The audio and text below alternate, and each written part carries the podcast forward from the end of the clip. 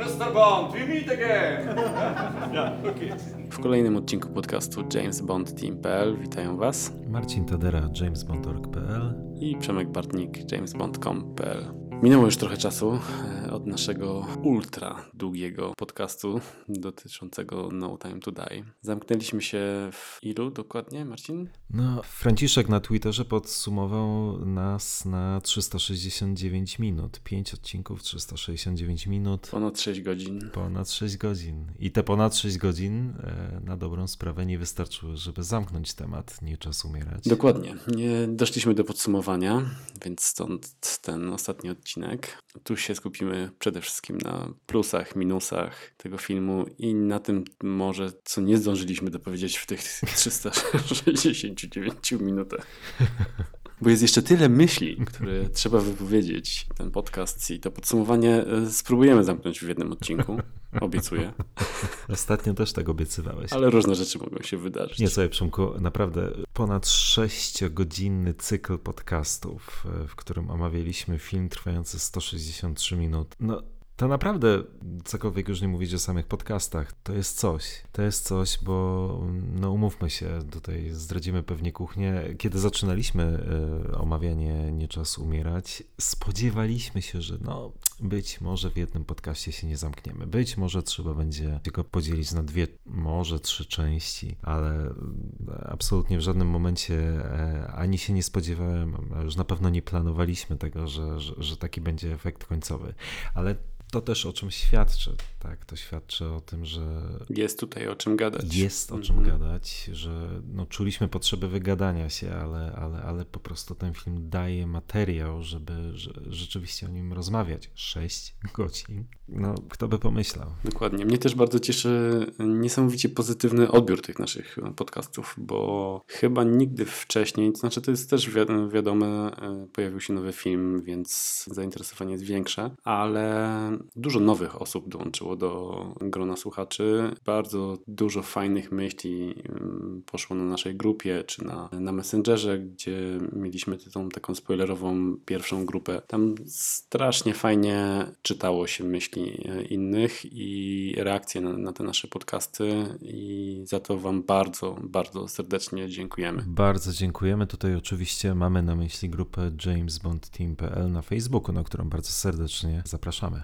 Dokładnie. Ale obiecywaliśmy, że na podsumowanie przyjdzie czas i to jest właśnie ten czas. Więc startujemy, czy jeszcze coś na wstępie? Nie, nie, startujemy, startujemy. No rzeczywiście minęły dwa miesiące od tego naszego maratonu nagraniowego. Bardzo żałuję, że przez ten czas nie udało mi się wybrać do kina po raz czwarty na ten film. Dopadła mnie niestety proza życia. Bardzo żałuję, ale, ale do wydania nie czas umierać na, na nośnikach fizycznych już naprawdę zostało niewiele czasu. I cholernie nie mogę się doczekać.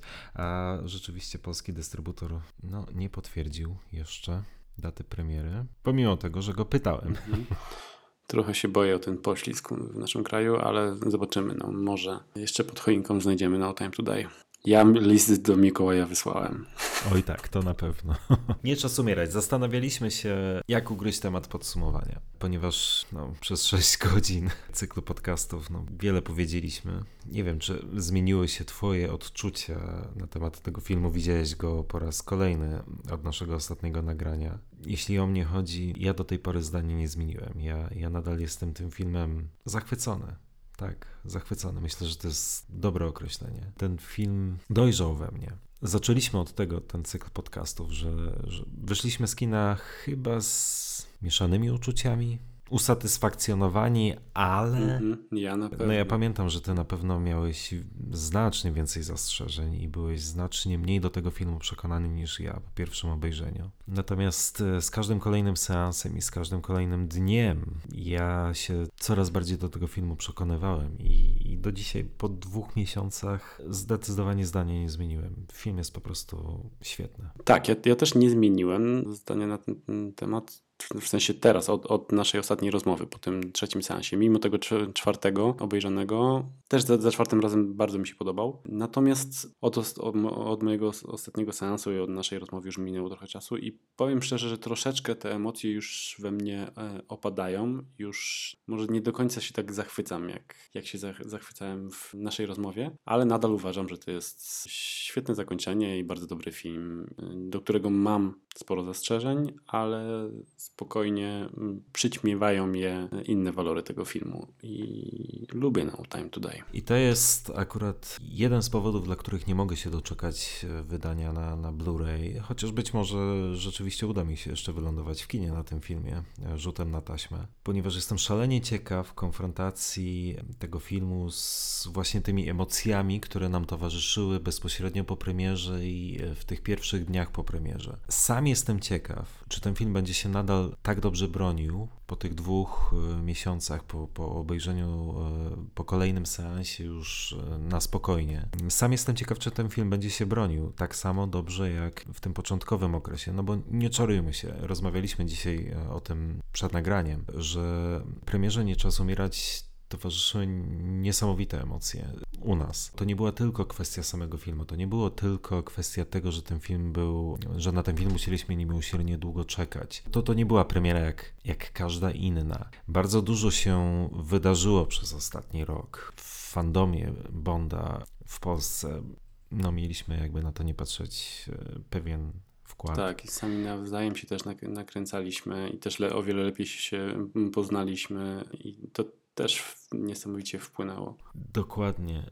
Podcast, grupa, wszystko to, co się wydarzyło przez ostatni rok, a czego kulminacją była premiera Nie Czas Umierać tak naprawdę, wszystko gdzieś pewnie złożyło się na, na poziom emocji, jaki towarzyszył e, temu filmowi. No i dlatego jestem ciekaw, czy te emocje nadal będą, mm, będę tak odczuwał i czy ten film nadal będzie tak na mnie działał. Mhm. To jest świetne pytanie i ja myślę, że Teraz jeszcze tak, ale mm, ja jestem bardzo ciekawy, czy tak samo będziemy to wspominać za jakieś 10 lat, jak sobie będziemy robić e, kolejną sesję podcastów scenę po scenie, już będziemy starsi, mądrzejsi, to czy nadal tak samo emocjonalnie będziemy podchodzić do, do tego filmu, czy gdzieś się to jednak trochę zatraci. Ale mm, myślę, że nie, myślę, że nie, że taki, takich rzeczy się nie zapomina i będziemy darzyć ten film olbrzymim sentymentem. Myślę, że tak. Myślę, że masz absolutnie rację. Bo to, że film ma swoje niewątpliwe plusy, ale ma też minusy i to, i to nie wcale takie, takie błahe i nie takie małe i nie takie pomijalne, to, to nie ma co ukrywać, tak? Tak więc y, myślę, że dzisiaj właśnie porozmawiamy sobie o plusach, ale też o minusach tego filmu właśnie w takiej formule. Dokładnie. Ja szczerze mówiąc nawet chyba chciałbym zacząć od, od minusów, jeśli nie masz nic przeciwko, aczkolwiek te minusy są często dyskusyjne, bo jednym z pierwszych moich punktów, jakie sobie zapisałem, to są zdjęcia. I to jest coś, co poruszałem przez cały 6-godzinny podcast. Tu nie będę się do końca powtarzał, tylko też ta nasza rozmowa i myślenie o tym filmie e, w pewien sposób nauczyło mnie e, dostrzegać walor artystyczny wyboru Sandgrena i, Fukunagi z tym podejściem nagrywania scen z bliska. I te zdjęcia są dla mnie zarówno plusem, jak i minusem, bo plus, jeżeli chodzi o zobrazowanie emocjonalnego tonu filmu, no to jest strzał w dziesiątkę. Każda ta scena w Materze, w, w Astonie, czy z Felixem, czy końcowe fragmenty filmu. No, tym sposobem nagrywania wybrzmiewają o wiele mocniej, dosadniej. Jest to naprawdę strzał dziesiątkę. Natomiast reszta, mm, akcja czy wolniejsze sceny typu, nie wiem, tak jak rozmawialiśmy, czy ten początek w, Jamajce, czy przejażdżka V8 przez Londyn i przejście później przez ulicę, powinny być moim zdaniem nagrane z trochę dalszej perspektywy i trochę robiło to, to by na mnie lepsze wrażenie. I uważam, że można było zrównoważyć i jedno i drugie, nie zatracając tego tonu emocjonalnego, a jednak trochę wydobywając z tych zdjęć coś więcej. Choćby to, jak została zrealizowana sekwencja na Kubie, bo tam to się udało o wiele, o wiele lepiej, jak dla mnie. Więc to jest ten mój pierwszy punkt odnośnie, odnośnie zdjęć. Zdjęcia również są na mojej liście minusów. Nie dlatego, że to są złe zdjęcia. Są jak najbardziej poprawne. Natomiast nie ma efektu wow. Tak E, mówiąc najkrócej, nie ma efektu wow, którego się spodziewałem. Trailery, a przede wszystkim o tym też Mhm. rozmawialiśmy już w trakcie e, cyklu podcastów. Te materiały z planu, z zakulis, one niesamowicie wyostrzyły apetyt, jeśli chodzi o Mhm. zdjęcia. Dokładnie. Tego w filmie nie dostałem. Oczywiście są tam kapitalne ujęcia, z tym mastershotem oczywiście na czele. E, są kapitalne ujęcia, ale mimo wszystko do, to na, na pewno nie jest to, czego, czego oczekiwałem, czego się spodziewałem. Myślałem, że ten film będzie bardziej spektakularny, że zdjęcia będą bardziej miały w sobie coś, będzie w nich trochę więcej artyzmu. Natomiast to jest generalnie solidna, rzemieślnicza robota, tylko tyle i aż tyle. I myślę, że tutaj chyba apetyt rośnie w miarę jedzenia, ponieważ do Skyfall chyba nie do końca w ogóle był to czynnik, jeśli chodzi o zdjęcia w serii bondowskiej. To nie był czynnik tak naprawdę decydujący. Zdjęcia w serii bondowskiej zawsze były takie bardzo podporządkowane opowiadaniu historii. Nawet e, przecież Casino Royale, czy tak naprawdę Casino Royale ma ujęcia, które, które jakoś szczególnie zapadają w pamięć? No, myślę, że nie. Myślę, że nie. I wtedy absolutnie nie przeszło mi nawet przez myśl, żeby, żeby to traktować jako wadę. No Skyfall było mimo wszystko tym punktem zwrotnym. To, co zrobił Dickens w tym filmie, to jest, to jest po prostu maestria. Podniosło to apety, apetyt. Podniosła apetyt i myślę, że teraz każdy film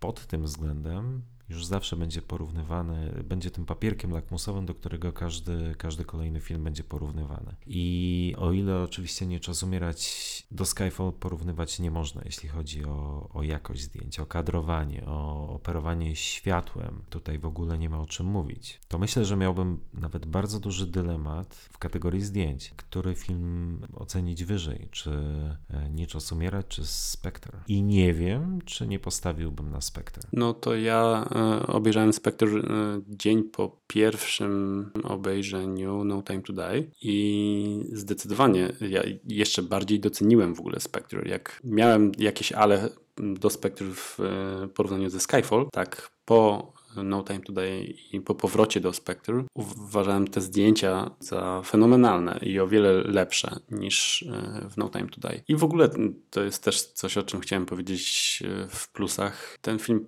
poza wyciąganiem wyżej Spectre e, odnośnie zdjęć, to też e, ja już jakoś cieplej patrzę na, na, na, tą historię opowiedzianą w, we wcześniejszym odcinku. Ale wracając do zdjęć, tak, zawód to jest chyba najlepsze słowo, bo spodziewaliśmy się po prostu czegoś innego i Niestety tego nie, nie, nie dostaliśmy, co nie, nie zmienia faktu i tak, tak jak powiedziałeś, tyle i aż tyle, że są poprawne. One są nawet, ja bym powiedział, że więcej niż poprawne, bo w kontekście tej emocjonalności ja nie widziałem chyba nawet drugiego filmu akcji, który wydobywa aż tak dużo i to jest wielka zasługa właśnie zdjęć. Ale według mnie jednak w takim filmie trzeba to umieć trochę zrównoważyć z tym, co się też liczy, czyli fajnym pokazywaniem akcji, czy nawet tych wolniejszych scen w Londynie i tutaj trochę tego zabrakło i to jest dla mnie minus po prostu. Dobra, a propos ten akcji, to też kolejny minus, jaki mam na, na, na, swojej liście, to jest przede wszystkim większość tych scen akcji jest dla mnie za krótka. Jasne, są pewien sposób skondensowane, trzymające w napięciu i nie wybijają z rytmu, co ty często na co zwracałeś uwagę i to jest fajne, ale jednak taką materę i ten pościg za stonem chyba chciałbym tam zobaczyć jednak trochę więcej.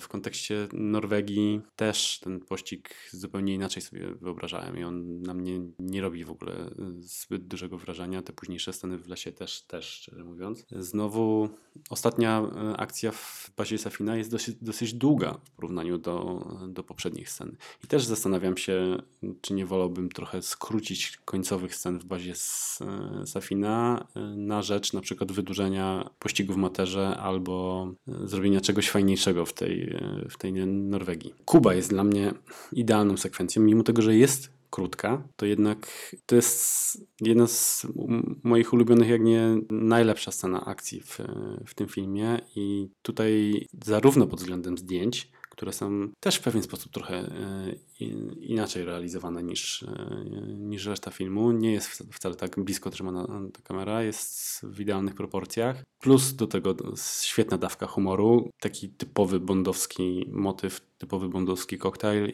to jest dla mnie ekstra sprawa. Nie wiem, czy, czy chciałbym, żeby każde sceny e, akcji w tym filmie tak wyglądały, bo jednak ta emocjonalność w, w materze tej sceny jest fantastyczna, więc to też było, było potrzebne. Nie wiem, czy powinno być więcej takiej akcji jak, jak w Kubie, ale idąc do brzegu, chodzi przede wszystkim o, o to, że te sceny są troszkę, troszkę za krótkie. Intensywne, ale krótkie. Hmm. No i tu mam pewien dylemat, bo co do zasady zgadzam się z Tobą. Rzeczywiście jest wiele scen w tym filmie, które obiecywały więcej, niż ostatecznie dostarczały. I scena w materze, scena akcji w materze, myślę, że jest tego najlepszym przykładem. Nie jestem jednak pewien, czy jednoznacznie mogę to zakwalifikować jako, jako minus, bo tutaj kontekst już jest nieco szerszy. Zgadzając się z Tobą, że, że, że te sceny akcji nie zapadają tak w pamięć, jak, jak można się było spodziewać. Chyba najlepszym przykładem jest właśnie scena w Norwegii, w tym lesie, gdzie w trailerze pokazany ten fragment, w którym jeden z Land Roverów przekoziołkowuje przed Bondem. Bond strzela do tego Land Rovera. Ten, frag- ten króciutki fragment w trailerze robił nieprawdopodobne wrażenie i przede wszystkim niesamowicie zaostrzał apetyt na tę scenę. Scenę, która w ostatecznym, e, w ostatecznej wersji filmu no jest właśnie taka jak w trailerze. To jest, to jest to jedno ujęcie i tego poziomu emocji już dalej nie ma, ani wcześniej nie ma, jeśli chodzi o akcję sensu stricto. Natomiast no, zdaję też sobie sprawę z tego, dlaczego tak się stało, że te sceny akcji, jak i wszystko inne było podporządkowane opowiadaniu historii. I tutaj z kolei, zgadzając się z Tobą, muszę wspomnieć o plusie tego filmu, czyli reżyserii Fukunagi. Ten film nie jest do końca chyba taki, jakiego się spodziewałem po tym reżyserze. Natomiast wielki szacunek i wielkie uznanie dla, dla Karego Fukunagi za to, że ten film mimo wszystko potrafił utrzymać w ryzach. Bo to myślę nie było wcale aż takie proste przy takiej e, historii, przy takim założeniu ten, na ten film, jaki był, to wcale nie było takie proste. Natomiast ten film rzeczywiście płynie nieprawdopodobnie. O tym też już rozmawialiśmy. To jest film, który trwa 163 minuty, to są prawie 3 godziny. To są 3 godziny, które ja spędziłem w kinie praktycznie nie, zerka, no, nie zerkając na zegarek, e, który po prostu niesamowicie płynnie przeminęły bez jakichś większych zgrzytów, bez większych mielizn. Ten film płynął doskonałym tempem i za to to jest moim zdaniem bardzo duży plus, ale dlatego właśnie ten film płynie w ten sposób i dlatego go się tak dobrze ogląda. No właśnie dlatego, że, że jest bardzo skondensowany i wiele rzeczy, które chcielibyśmy pewnie, żeby były dłuższe, no wyleciały na stole montażowym po to, żeby ostateczny odbiór filmu jako całości był taki, jaki jest. No bo scena w materze bardziej rozbudowana sprawiłaby, że co, no, e, sekwencja przedtytułowa trwałaby 30 minut, 35, to już jest solidny odcinek serialu na dobrą sprawę. Mhm. Zgadza się, zgadza się. Natomiast do jednego chcę nawiązać, bo mamy inną definicję słowa płynąć. I ja mam na przykład e, w kontekście tego filmu, to jest też mój kolejny minus. Dla mnie ten film, do, o, zgodzę się, on mija niesamowicie szybko. Zanim szliśmy do kina, to myśleliśmy, Jezus Maria, 163 minuty to jest y, tyle czasu, że to się w głowie nie mieści. To jest długi czas trwania, a mija bardzo szybko i to jest, to jest plus. Natomiast dla mnie ten film nie płynie. Dla mnie ten film bardziej skacze niż płynie i dla mnie definicja płynięcia płynności filmu, to jest, to jest Dr. No, to jest z Pozdrowienia z Rosji, to jest w Tajnej Służbie Jej Królewskiej Mości, który też dla mnie fenomenalnie płynie, a z nowszych, jeżeli miałbym wybrać, to zdecydowanie Skyfall. I za to jest Skyfall jednym z moich ulubionych e, Bondów e, ever. Tylko Ja mam bardzo duży problem w wytłumaczeniu tego, tej mojej definicji słowa płynąć. I mogę to podeprzeć przykładami, które wymieniłem, natomiast w kontekście No Time to Die ja tego nie czuję. Ja, ja tutaj bardziej czuję takie właśnie skakanie po scenach, dosyć szybkie, nawet w tych wolniejszych fragmentach filmu. To jest na, nadal chwila w biurze, chwila w UQ, chwila gdzieś tam i, i to takie ciągłe przeskakiwanie bez y, takiej fajnej filmowości, jak miał na przykład właśnie w Tajnej Służbie Królewskiej Mości, kiedy George Lazenby szedł do Gambala, do tego adwokata. Gdzieś sobie tam czytał Playboya, oczekując na pobranie szyfru, otworzenie tego, tego sejfu. W każdym razie to były takie fajne sceny, które są trochę wolniejsze. Nie dzieje się w nich za dużo, natomiast są fenomenalnie sfilmowane. I tam nie mam tego, w ogóle nie mam tego uczucia skakania, przeskakiwania z jednej sceny do, do drugiej. A tutaj tak, tempo jest utrzymane, ale ten film skacze, a nie płynie. I to jest właśnie dla mnie wada. Czego jeszcze tylko dokończę, zupełnie się nie spodziewałem po Fukunadze, bo to, co powiedziałeś, że on zaskoczył nas tym kinem. Ja właśnie, moim największym oczekiwaniem była ta płynność filmu, wiedząc jak wyglądał na przykład True Detective. I oczywiście True Detective jest serialem, więc ciężko tutaj mm, porównywać z No Time to Die, ale to był powolny serial, powolne dzieło, które właśnie pięknie płynęło, a tutaj tego nie mam. Wiesz co, Przemku? Zgadzam się z tobą. tak, zgadzam się z tobą. I masz rację, że ten film skacze, okej, okay, tak. Lepiej wyraziłeś to, jaki ten film jest niż ja. No ale wiesz dlaczego skacze, tak? Skacze dlatego, że mm, sam Mendes mimo wszystko zostawił po, Sky, po Spectre e, bałagan. Zostawił serię w momencie, w którym chcąc ją zamknąć w jednym odcinku, tak jak ją zamknięto, trzeba było bardzo dużą pracę poświęcić na zbudowanie tego finału. Bardzo dużą pracę. I wszystko w tym filmie zostało podporządkowane właśnie temu procesowi. Trzeba było obudować fabułę, trzeba było zaangażować widza, trzeba było naprawić błędy poprzednika i wszystko to w jednym filmie. Tak więc to jest powód, dla którego ten film jest taki, jaki jest. I z dwojga złego, cóż, no efekt końcowy został osiągnięty. My tutaj oczywiście narzekamy na techniczne aspekty. Za chwilę będziemy narzekać nie na tak do końca techniczne aspekty, ale mimo wszystko udało się coś, co było szalenie trudno osiągnąć w jednym filmie. Tak, tak. Jako zakończenie jak najbardziej, jak najbardziej tak. Ja, to też jest dla mnie plus, to, to co mówisz, natomiast sama ta konstrukcja po prostu. No, gdyby te sceny inaczej były trochę zbudowane i on bardziej płynął, to dla mnie byłoby po prostu lepsze, dlatego to jest, to jest w tych moich minusach. Natomiast tak, ja też się zgadzam z tym, co powiedziałeś. I wcale nie uważam, że ja lepiej zobrazowałem to, jaki on jest. Kolejny punkt. Ja za, przez ten okres czasu chyba zacząłem stwierdzać, że może jednak w tym filmie jest za, trochę za dużo postaci. Może zbyt wiele wątków chcieli doprowadzić do, e, do końca i może przez to jest tutaj część postaci, którzy, które na tym tracą. Może taki, nie wiem, Ash i Primo to powinna być jedna osoba. Może nie powinniśmy ich rozdzielać na, e, na dwie różne mm, postaci, przez, przez to Primo jest, e, jest jaki jest. Może gdyby był po prostu jednym hench henchmanem, takim z krwi i kości, jakiego nie mieliśmy od czasu nie, nie wiem kiedy. Mm, natomiast może to jest droga. Może gdyby Obruczew dostał mniej czasu ekranowego, może to też w jakiś sposób by wyszło na, na plus filmu. No nie wiem. Coś takiego mi się ostatnio ukleiło w głowie. Pytanie, jak ty to widzisz? Tak. Część postaci również mam e, odnotowane w kategoriach minusów. Primo jest pierwszym z nich nomen omen. To jest nieprawdopodobny zawód. Naprawdę spodziewałem się, byłem pewien, że to będzie postać, która będzie miała jakikolwiek, że to będzie postać charakterna będzie miała do zaproponowania coś więcej niż bioniczne oko i interesującą fryzurę, że będzie stanowiła dla Bonda większe wyzwanie, natomiast jest to, jest to tak nieprawdopodobnie płaska postać, że w zasadzie jest dla tego filmu niemalże zbędna. Niemalże. Natomiast jeśli chodzi o Obruczewa, jeśli chodzi o Primo, okej, okay, e, dużo czasu im poświęciliśmy e, w samym cyklu, w tym podstawowym cyklu omawiającym scenę po scenie. Natomiast e, cokolwiek o tych postaciach nie mówić, no one mimo wszystko, i to jest zaskakujące jak na postaci drugo- czy trzecioplanowe, one zaskakująco mocno popychają fabułę fabuły do przodu. Tak więc one nie do końca się pojawiają w tym filmie jako sztuka dla sztuki, tylko one rzeczywiście napędzają fabułę. To, czy one się udały lepiej lub gorzej, no można dyskutować. E, ja akurat i Obruczewa i, i cenię jako postaci bardziej niż te. Natomiast no, są to postaci, które, które po prostu popychają fabułę do przodu i to tak zaskakująco mocno. Mhm, to się zgadza.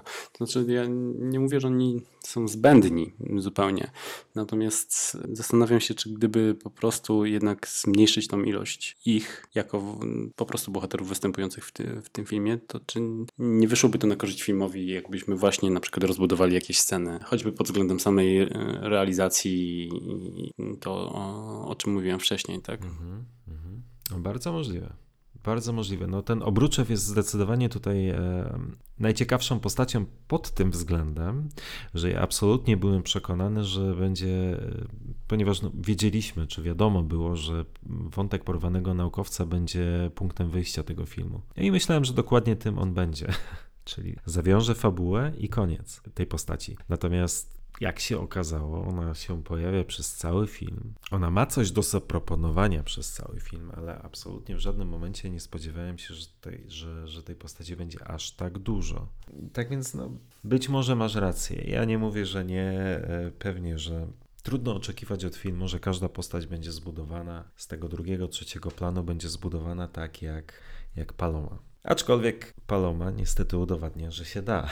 Dokładnie, da można się to zrobić w mega pokazać, krótkim czasie. Tak, można pokazać przez 5-10 minut na ekranie postać, która będzie absolutnym klasykiem tej serii. I to jestem przekonany, że ona za 10, 20 i być może 60 lat będzie uznawana za taki wzorzec postaci trzecioplanowej. Jest absolutnie fenomenalną postacią i za chwytów na jej temat było już sporo w bodajże drugim czy trzecim odcinku. No ale faktycznie, jeśli porównać Asha do, do Palomy, czy Primo do Palomy, no to, to w zasadzie jest dzień a noc. Dokładnie. To samo się tyczy Nomi, tak? I tutaj nie chcę powtarzać tego, co mówiliśmy przez cały podcast, bo też e, sporo poświęciliśmy e, narzekaniom na, na to, jak rozpisana została ta postać. Natomiast to jeszcze, co mi przyszło do głowy po obejrzeniu ostatnio Skyfall, to popatrz, jaka jest nieprawdopodobna różnica między Nomi a Moneypenny Skyfall. I okej, okay, ja już nie mówię o tych e, relacjach gdzieś wiszącej e, chemii między nimi i takim lekkim napięciu seksualnym między mm, Jamesem a, a Eve w Skyfall, tylko bardziej o tych e, właśnie o tych przekomarzaniach się i tych początkowych scenach nawet w, w Turcji. Tam świetnie są nagrane te jakby współpraca ich w, w akcji, późniejsze jakieś relacje w siedzibie MI6 i Naomi Harris po tym filmie pozostawiła po sobie naprawdę mnóstwo fajnych ciekawych rzeczy. Ja y, naprawdę uwielbiam tę postać. Gdyby nawet nie zakończyło się to, bo przez chwilę się zastanawiałem, czy może dlatego, że to jednak jest Moneypenny, że ten Skyfall kończy się tym, że widzisz, że do serii wraca Moneypenny, postać, którą mega lubimy i właśnie według mnie nie. Według mnie ona została świetnie napisana w Skyfall, jej postać i bardzo żałuję, że nie wykorzystali tego potencjału jakiejś partnerki e, z krwi i kości Jamesa, tak jak tutaj Paloma była przez te 5 minut na ekranie i co pokazała świetnie, to gdyby jednak Nomi była właśnie trochę w stylu Money w Skyfall, to, to, to, też o wiele mm, wyszło, wyszło temu filmowi na, na plus i tej całej koncepcji, która została obrana tutaj. Tak, tutaj myślę, że też się mogę z Tobą zgodzić. To, o czym Ty mówisz, ten wątek współpracy, partnerstwa między tymi dwoma bohaterami, on gdzieś w trzecim akcie się pojawia. Jest, są zalążki tego. Natomiast, no bądźmy szczerzy, postać no mi. Tak, ją też mam wymieniono mimo wszystko wśród minusów. Ale e, no tutaj bardzo dużą krzywdę scenarzyści postaci granej przez Leszanę Lynch zrobili temu podporządkowaniu tej postaci pod z góry założoną tezę przejęcia przez nią numeru 007. Dużo też miejsca temu poświęciliśmy w podcastach, ale to jest zdecydowany przerost formy nad treścią i ten czas po prostu mógł być znacznie, znacznie, znacznie lepiej wykorzystany na rozbudowanie tej postaci, zamiast na ciągnięcie tego tak naprawdę mało interesującego wątku, jakim było to przejęcie tego numeru 007 przez nią. Dokładnie, to powinien być jakiś mały gag i tyle. I tyle. Dokładnie ten czas mógł być zdecydowanie lepiej wykorzystany i tutaj zgadzam się z Tobą e, w 100%. Tak, no i jeżeli jeszcze kończąc temat postaci, to na pewno Safin dochodzi, bo już nie będę narzekał na, na Madlin. Madlin jest ok. Natomiast Safin. E, to i tak nieźle. To, to, i tak nieźle. Doceniam, naprawdę doceniam. Natomiast Safin, jak wiemy, no, to jest niesamowicie niedopisana postać. Najbardziej z, chyba z wszystkich, którzy, które się tutaj pojawiają, i to jest też olbrzymi minus e, tego filmu. I to na tyle, e, że ja bym go wstawiał po prostu nie, jako jednego z najgorszych wrogów w całej serii. I to jest ultra minus. Bardzo ciężko jest mi oceniać postać Safina, bo z jednej strony zgadzam się z Tobą w 100%. Safin jest szalenie niedopisaną postacią. Z drugiej strony jest to postać, która naprawdę miała bardzo duży potencjał w sobie. Ale tak, jako postać, tak oceniając ją przez pryzmat sztuki filmowej, jest źle napisana. Jest źle napisana, ponieważ o samej postaci dowiadujemy się e, niewiele. O jej motywacjach o połowie jej motywacji nie wiemy nic. Drugiej połowy, no okej, okay, jest w miarę, w miarę czytelna, okej. Okay. Plan tej postaci jest kompletnie nieczytelny, przynajmniej zasadniczo część tego planu. Tak więc, no, jest. Tak, z Safinem mam bardzo duży problem i e, myślę, że, że ostatecznie ląduje, ląduje jako minus. Ta postać miała bardzo duży potencjał, ponieważ o tej postaci e, w sumie poza filmem dowiadujemy się sporo ale z samego filmu praktycznie nic. W jednym ze swoich postów, kiedy przytaczałeś cytaty i ciekawostki z kultowej w zasadzie już książki James Bond Archives, Zacytowałeś tam Grega Wilsona, który wspomniał, który powiedział mniej więcej coś takiego, że wprawdzie tego nie mówimy, ale wiadomo, że zatrucie Safina e, również uczyniło go bezpłodnym, co poniekąd jakby ma e, motywować jego działania. I fajnie, okej, okay, tylko no, absolutnie. Dlaczego nie... tego nie mówicie? Właśnie. Bo to by dużo wyjaśniło, nie? E, absolutnie nie zgadzam się z Gregiem Wilsonem, że to wiadomo. Tego nie wiadomo. Jest masa ciekawych informacji w tym filmie na temat e, Safina, które pojawiają się na ekranie przez ułamek sekundy w artykule z, wycinku z gazety, z, gazety, ty znowu pisałeś. z gazety, tak, po rosyjsku. Tak więc mhm. ułamek procenta widzów w ogóle jest w stanie zrozumieć to, co tam jest napisane, a nikt tak naprawdę nie jest w stanie tego przeczytać, ponieważ to jest dosłownie przez, e, przez, przez ułamek sekundy pokazane na ekranie. Tam jest masa ciekawostek. To, o czym ty pisałeś, czy to, o czym, o czym mowa jest w tej gazecie, o okolicznościach zatrucia rodziny Safina. Świetnie, super. Bardzo tą postać ubogaca. Tylko, że oglądając. Zawierzają, że każdy widz będzie, będzie grzebał i tłumaczył rosyjskie teksty z gazety, które się pojawiają na sekundę i jesteś w stanie przeczytać tylko i wyłącznie w 4K na Blu-ray.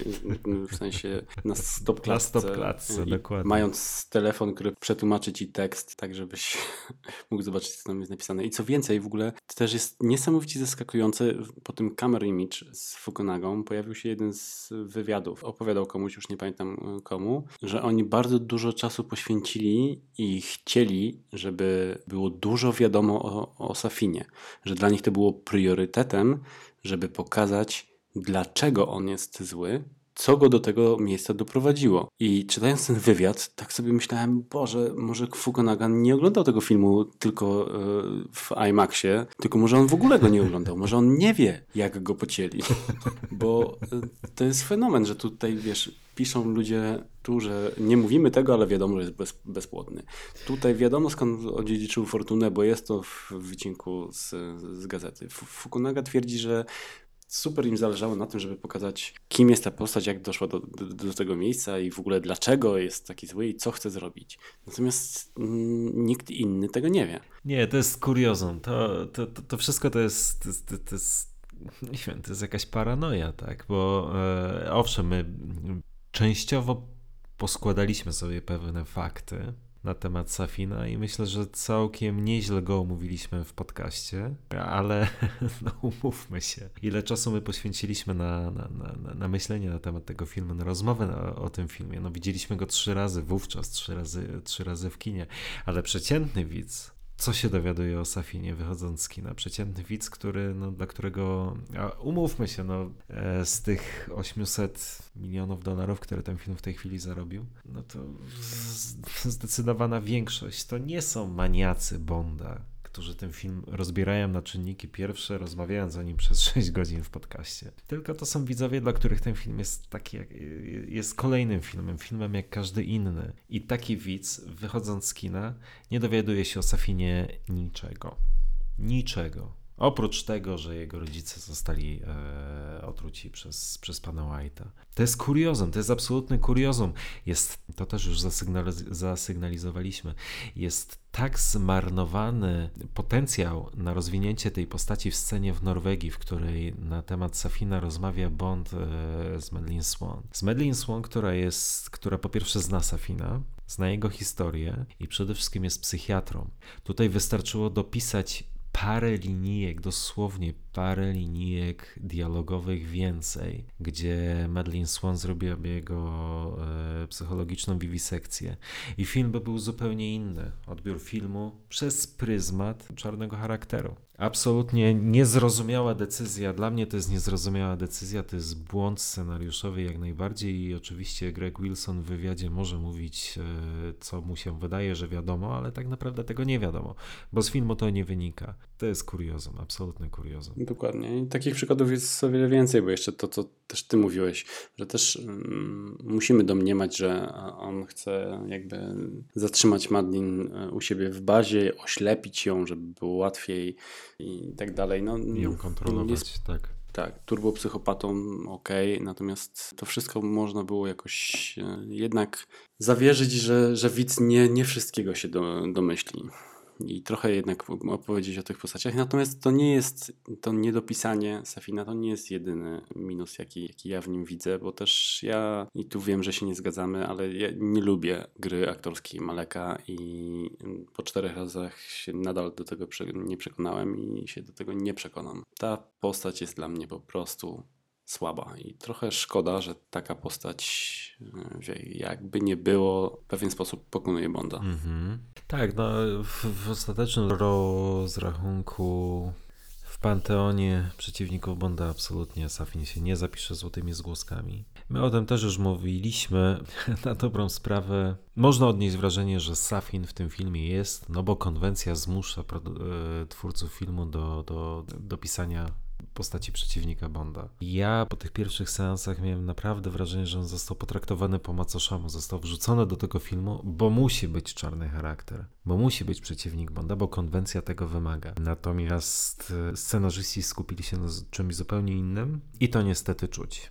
I to niestety czuć. Tak więc nie wiem, jak daleko musielibyśmy się cofnąć w czasie, żeby równie niedopisaną postać e, czarnego charakteru w serii podać jako przykład. Myślę, że Dominic Green miał więcej osobowości w sobie. To chyba musimy albo wrócić do Brada Whitakera, być może numer jeden najgorszych przeciwników, albo gdzieś się cofnąć do, do, do, do, do czasu mm -hmm. Stromberga. Ja, ten Dominic Green jest dobrym przykładem, bo to jest też wróg, którego za, za dużo fanów Bonda zbyt nie poważa. W sensie nie jest to jeden z najlepszych wrogów Bonda. Natomiast on jest świetnie napisany i tam nie ma go wcale z, aż tak dużo, natomiast jak już się pojawia, to jednak otacza wokół siebie taką aurę typowego wilana, typowego wroga. To jest bardzo fajne i nawet to jego końcowe skakanie z siekierą już tego nie, nie w żaden sposób nie, nie psuje. To, to jest fajna, złowieszcza postać.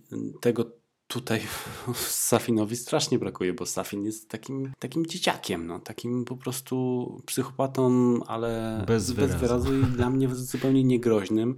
Znaczy groźnym przez swoje szaleństwa, ale to nie jest arcyłotr, no, to jest jakiś tam taki rzeźmieszek. No. Tak, to nie jest arcyłotr. To nie jest arcyłotr. Dominic Green był świetny w ramach konwencji filmu Quantum of Solace. Natomiast konwencja No Time To Die jest zgoła inna i tutaj przeciwnik również powinien być inny. Szkoda. Szkoda, no bo jakby nie patrzeć, dokonał wyczynu, jakiego się nie udało nikomu przez 60 lat. Dokładnie. To jeszcze co mam na swojej liście, to ty też bardzo często mm, przez te nasze e, sześciogodzinne rozmowy, sześciogodzinne w podcastach, ale w sumie jakbyśmy zliczyli minuty, e, które, które zostały wycięte w montażu, to podczas, podczas tej naszej 16-godzinnej rozmowy Może przesadziłem, no 12. To e, bardzo często powtarzałeś tak. coś takiego, że niesamowicie czekasz na komentarz e, reżysera. Powtarzaliśmy tutaj razem, że tutaj jest dużo wątków skróconych, niedopowiedzianych, tak samo jak przy Sofinie, tak jest też kilka wątków poza Safinem, które są po prostu niedopowiedziane. I no, nie powinno być tak, że omawiając fabułę filmu mówimy, że y, czekamy na komentarz reżysera, żeby nam wyjaśnił, czy tam potwierdził nasze przypuszczenia, bo na komentarz reżysera czekamy bardziej, żeby dotyczył spraw technicznych, wyboru danego rozwiązania, jakichś tam może ciekawostek, ale my tu mówimy tak naprawdę jakby komentarz miał nam w pewien sposób rozwinąć fabułę, tak. coś wyjaśnić. Tak. Nie powinno tak być. To jest też duży minus. Mhm. Tak, to prawda. No ale kontynuując minusy, muzyka plus minus u ciebie? Zero?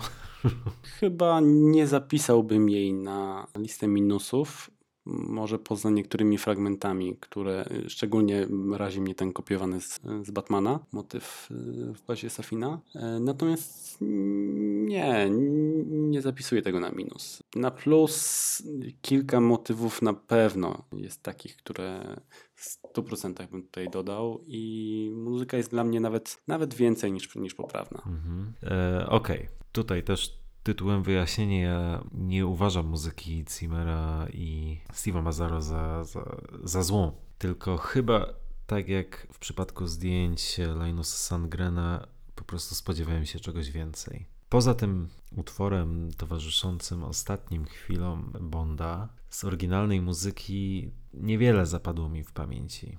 A mimo wszystko spodziewałem się, że będą jakieś bardziej wyraziste motywy. Tutaj tego nie ma. Muzyka jest poprawna, jest dobra. Nawet niech będzie, że jest bardzo dobra, ok. Ale jest bardzo dobrze ilustruje wydarzenia na ekranie. Tutaj bez dwóch zdań absolutnie nie będę z tym dyskutował. No ale mimo wszystko gdzieś tej wyjątkowości, tych, tych motywów takich zapadających w pamięci, takich charakterystycznych nie ma.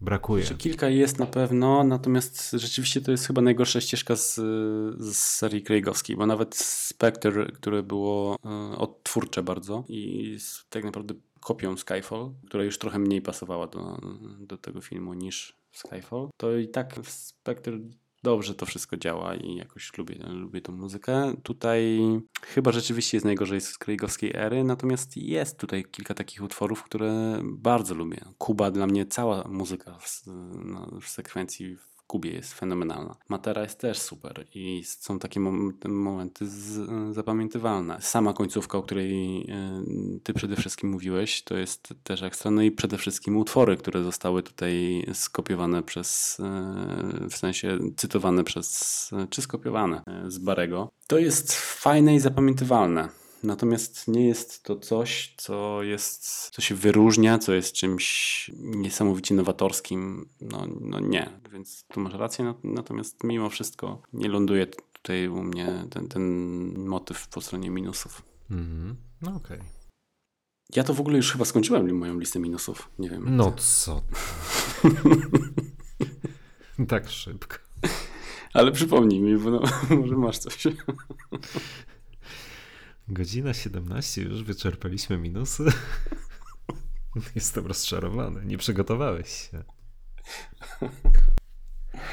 tak, ja. E, no, Herakles.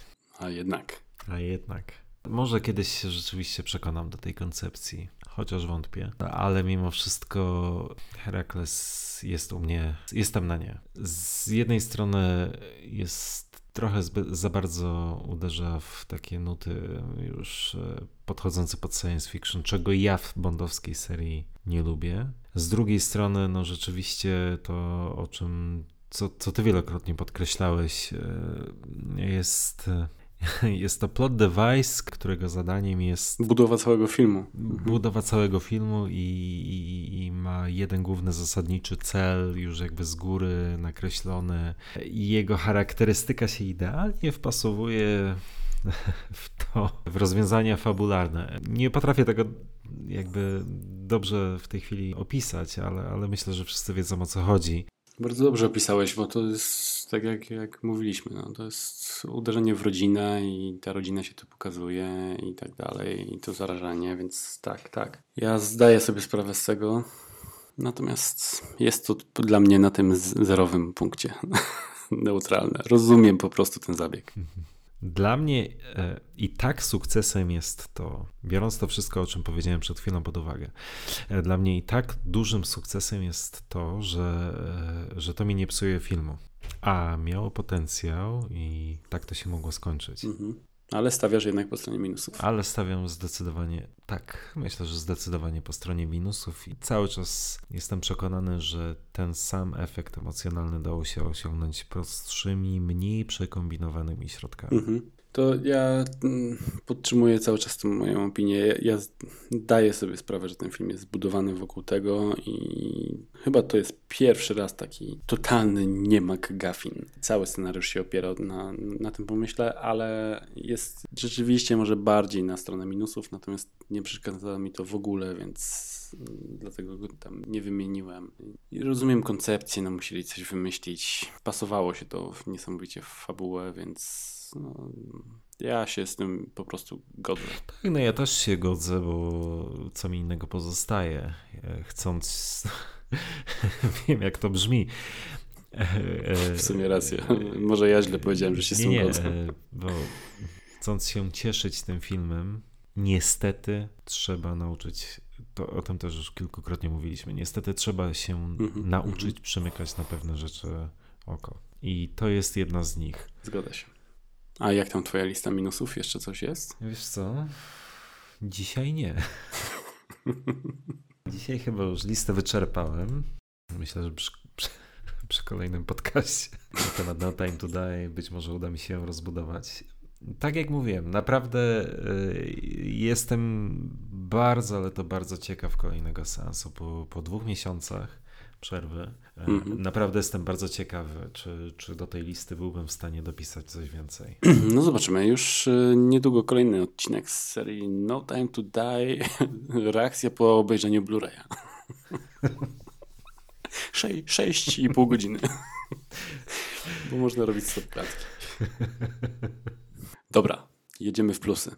U mnie pierwszy punkt, który sobie zapisałem, to jest przede wszystkim aktorstwo Craiga. I na ciekawą rzecz zwrócił mi uwagę w Toruniu Jędrzej, którego spotkałem przed, przed wejściem na, na spotkanie z Fukunagą, że mm, tak naprawdę bardzo różni się gra Craiga od jego po, poprzednich e, części. I w sumie się nad tym nie zastanawiałem, ale jeżeli patrzeć na, e, na taką samą mm, ekspresję i grę aktorską, to chyba rzeczywiście tutaj, bo bardzo często powtarzaliśmy, że on tutaj gra najlepiej, że aktorsko jest fenomenalny i pod względem wszystkich 24 wcześniejszych części i tak naprawdę w swojej erze też on tutaj wyciągnął totalnego maksa, jeżeli chodzi o aktorstwo. I teraz mnie akurat za bardzo nie razi ten, ten przeskok. Tu jest ten emocjonalny poziom filmu, tu bez jego takiej gry to by się po prostu nie udało. Natomiast to jest ciekawa uwaga, o której nie pomyślałem wcześniej, póki mi nie powiedział o, o tym Jędrzej. Powiedział, że on właśnie bardzo zwraca na to uwagę, jak, jak bardzo się różni pomiędzy takim Spectre Mhm. wcześniejszym, a, a No Time. I chyba, chyba faktycznie, ale dla mnie ja jakoś kompletnie zapominam mm, o tym, że on wcześniej nie wyciągał tyle z tej roli, bo tutaj jak on gra jest dla mnie po prostu fenomenalne. Ja niesamowicie się dziwię, bo jakoś wczoraj chyba zostały ogłoszone nominacje do... Są jakieś takie nagrody dla filmów akcji. Nie wiem, czy, czy o tym słyszałeś i wczoraj poszły nominacje. I No Time to No Time jest Die nominowana jest- w kategorii najlepszego filmu.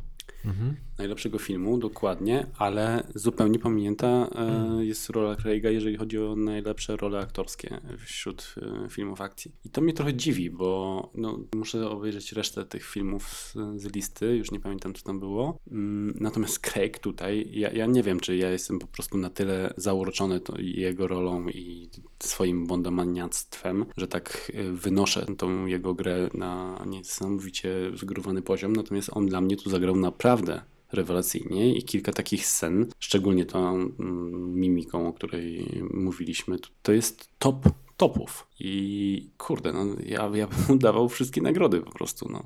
Nie, nie, tutaj e, tu w ogóle nie ma, nie ma żadnej dyskusji. E, Craig wspiął się absolutnie na wyżyny aktorstwa. Nie chcę tutaj zabrzmieć jak, jak fanboy, którym jestem.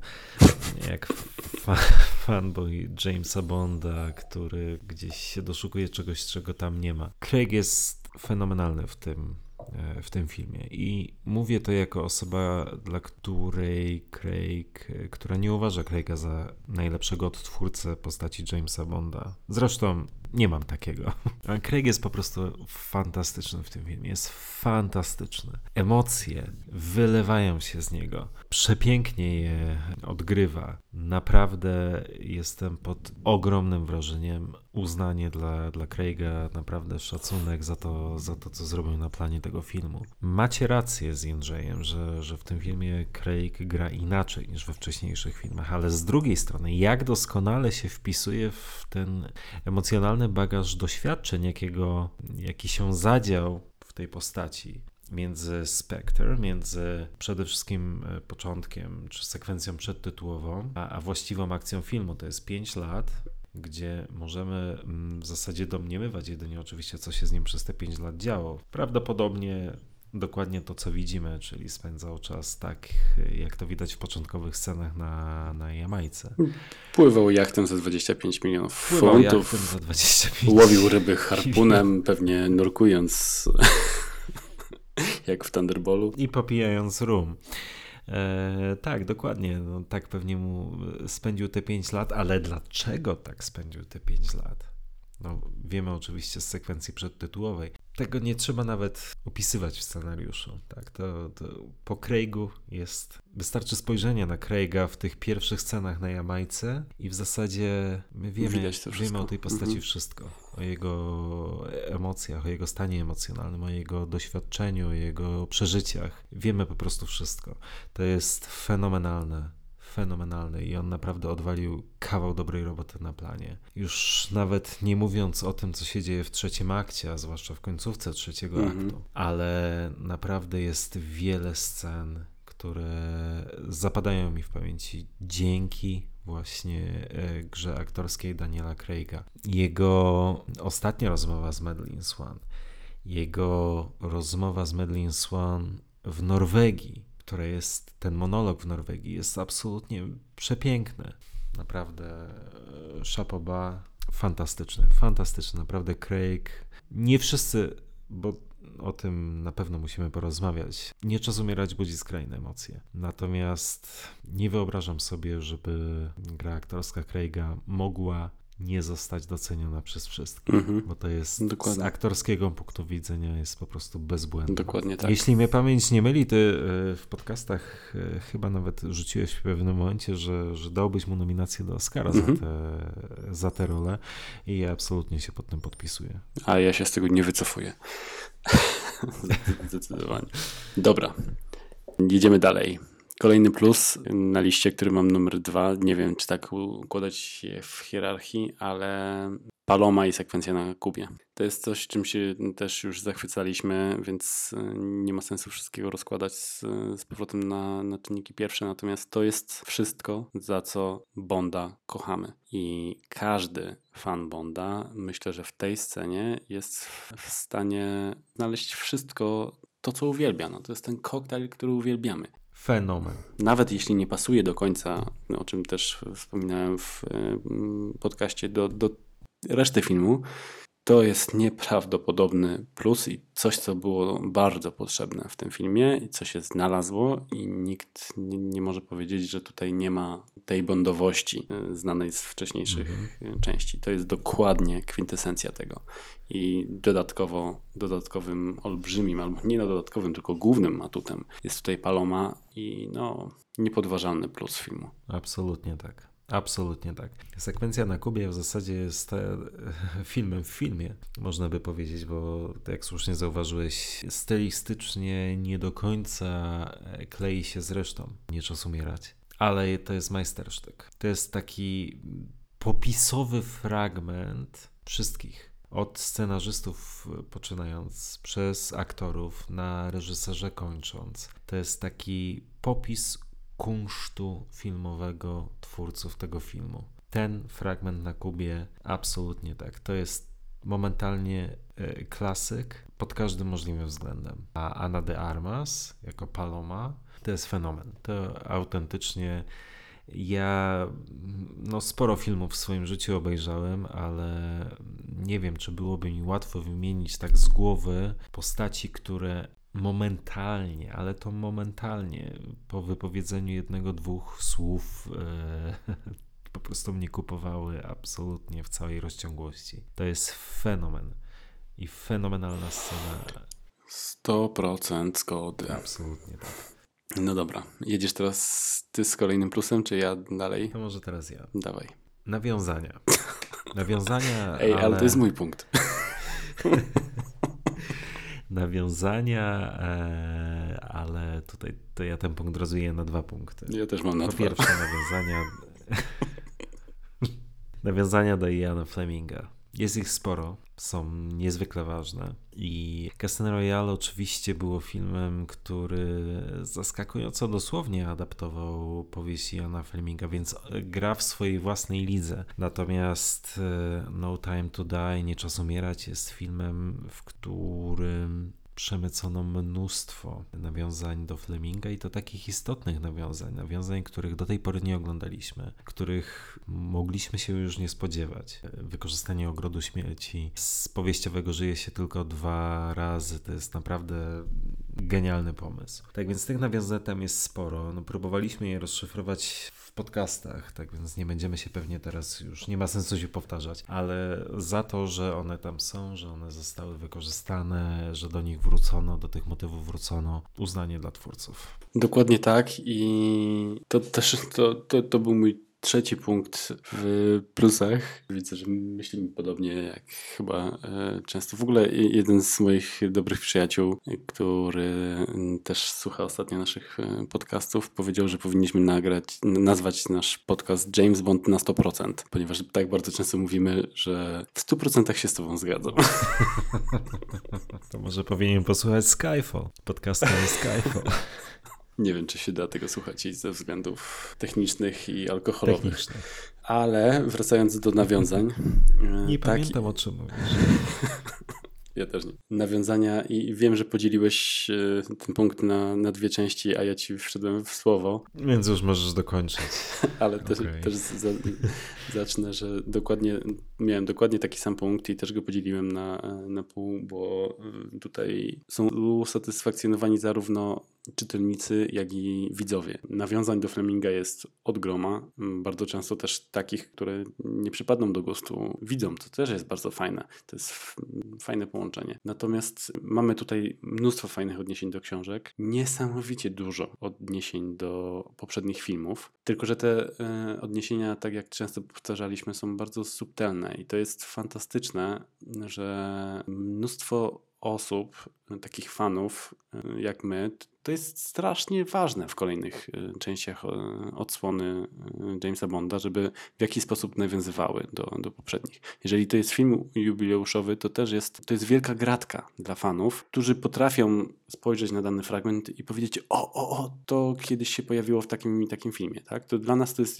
ja uwielbiam tego mema z Leonardem DiCaprio z Once Upon a Time in Hollywood, gdzie tak pokazuje, gestykuluje na, pokazując palcem na jakiś serial. Pokazuje, o tam, tam, tam, w tym, nie wiem, serialu FBI czy czymkolwiek to było. I my, jako tacy fanatycy, widząc niektóre z tych rzeczy, typu, nie wiem, kropki na ekranie, które już i tak są dosadnym nawiązaniem, ale mnóstwo jest tutaj takich rzeczy, których zwykły widz w ogóle nie wyłapie kompletnie. A fani jak my po prostu mega się cieszą i mówią: Wow, to jest to, nie? To jest coś, co, co znamy. Dla mnie jest to niesamowicie ważne i tutaj dostałem to przepięknie zrobione. To jest, to jest ukłon w moją stronę. Dziękuję. No okej, okay. i widzisz, przygotowując się do tego podcastu, próbowałem sobie w głowie poukładać jakiś mądry monolog, w którym porównałbym w kontekście nawiązań do, do wcześniejszych filmów Nie czas umierać z innym jubileuszowym filmem, czyli Śmierć nadejdzie jutro. To był 20 film w serii, który również miał sporo nawiązań do, do wcześniejszych odsłon, ale tam to się nie udało. I teraz pytanie, czy tam to się nie udało, ponieważ sam film został oceniony tak, jak został oceniony. Oczywiście no, to, że dzisiaj nieco albo nawet mocno cię przychylniej na ten film patrzymy, to jest już zupełnie inna historia. Natomiast te 20, 19, 20 lat temu yy, te nawiązania one nie grały, nie działały na nas tak jak te dziś w nie czas umierać. I pytanie, z czego to wynika? Czy dlatego, że Śmierć nadejdzie jutro było po prostu złym filmem wówczas? W związku z czym nawet te nawiązania nie cieszyły? Czy tam były one bardziej łopatologiczne, bardziej nachalne? Bo przecież w nie czas umierać oczywiście jest masa smaczków, ale są też nawiązania bardzo czytelne i takie no, istotne, no bo przecież mówienie cały czas na świecie, na świecie jest nasz, no to to jest fabularnie istotne. To nie jest tylko smaczek, to jest istotny fragment dialogu, istotny dla, dla fabuły. Czy to, że Bond nie jeździ po prostu Astanem Martinem, tylko jedzie Astanem Martinem z, w obliczu śmierci. No, to nie są jakieś detale, które gdzieś są na drugim, trzecim planie, które, znaczy takie też oczywiście są w tym filmie, ale jest, jest mimo wszystko sporo takich e, nie smaczków, ale takich bardzo, bardzo poważnych nawiązań i to gra, i to gra, a w Die Another Day nie grało. Czy dlatego, że cały film nie grał? Według mnie nie, bo tutaj, tak jak mówisz, nawet jeżeli jest dosadnie coś wykorzystane, tak jak V8, to ona jest nadal w pewien sposób potrzebna fabule. Madlin pewnie jadąc w końcówce czymś innym, no, nie wybrzmiałoby to tak, gdyby nie jechała jego, jego Astonem, tak? I opowiadała o... Ten, tu każdy, nawet łopatologiczne nawiązanie jest w pewien sposób potrzebne i wytłumaczalne. To nie jest przejście po magazynie i podnoszenie buta z szpikulcem, czy patrzenie na krokodyla, czy cokolwiek. I to nie jest taka scena tylko i wyłącznie po to, żeby pokazać, patrzcie, to jest film jubileuszowy, mamy tu dużo gadżetów z poprzednich części. Tutaj te rzeczy są bardzo fajnie podane i wzbudzające fajne emocje w fanach. I nie uważam, że to jest tak, że w Die Another Day nie zagrały zagrały dlatego, że film był słaby. Nie zagrały dlatego, że były głupio podane, a tu zostały podane fantastycznie. Wyciągnięto świetną lekcję i to jest niesamowity plus. Okej. Okay. Tak czy siak, e, na pewno nie spodziewałem się aż takiego natężenia nawiązań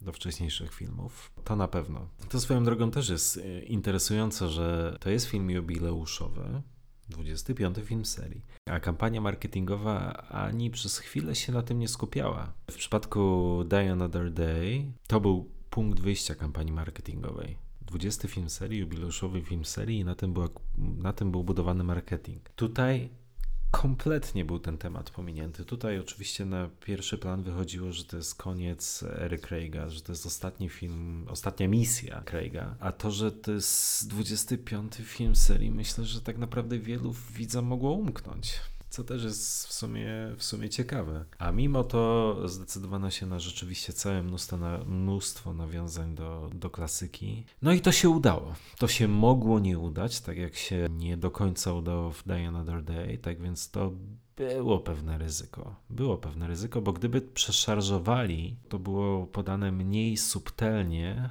albo mniej wytłumaczalnie, no to pewnie gdzieś można by było narzekać, że, że są to elementy zbyt nachalne, odciągające uwagę, próbujące sztucznie grać na emocjach. Nie, mimo wszystko jest to coś, co, co, co zapisałem na plus, co się udało, choć mogło się nie udać. Mhm.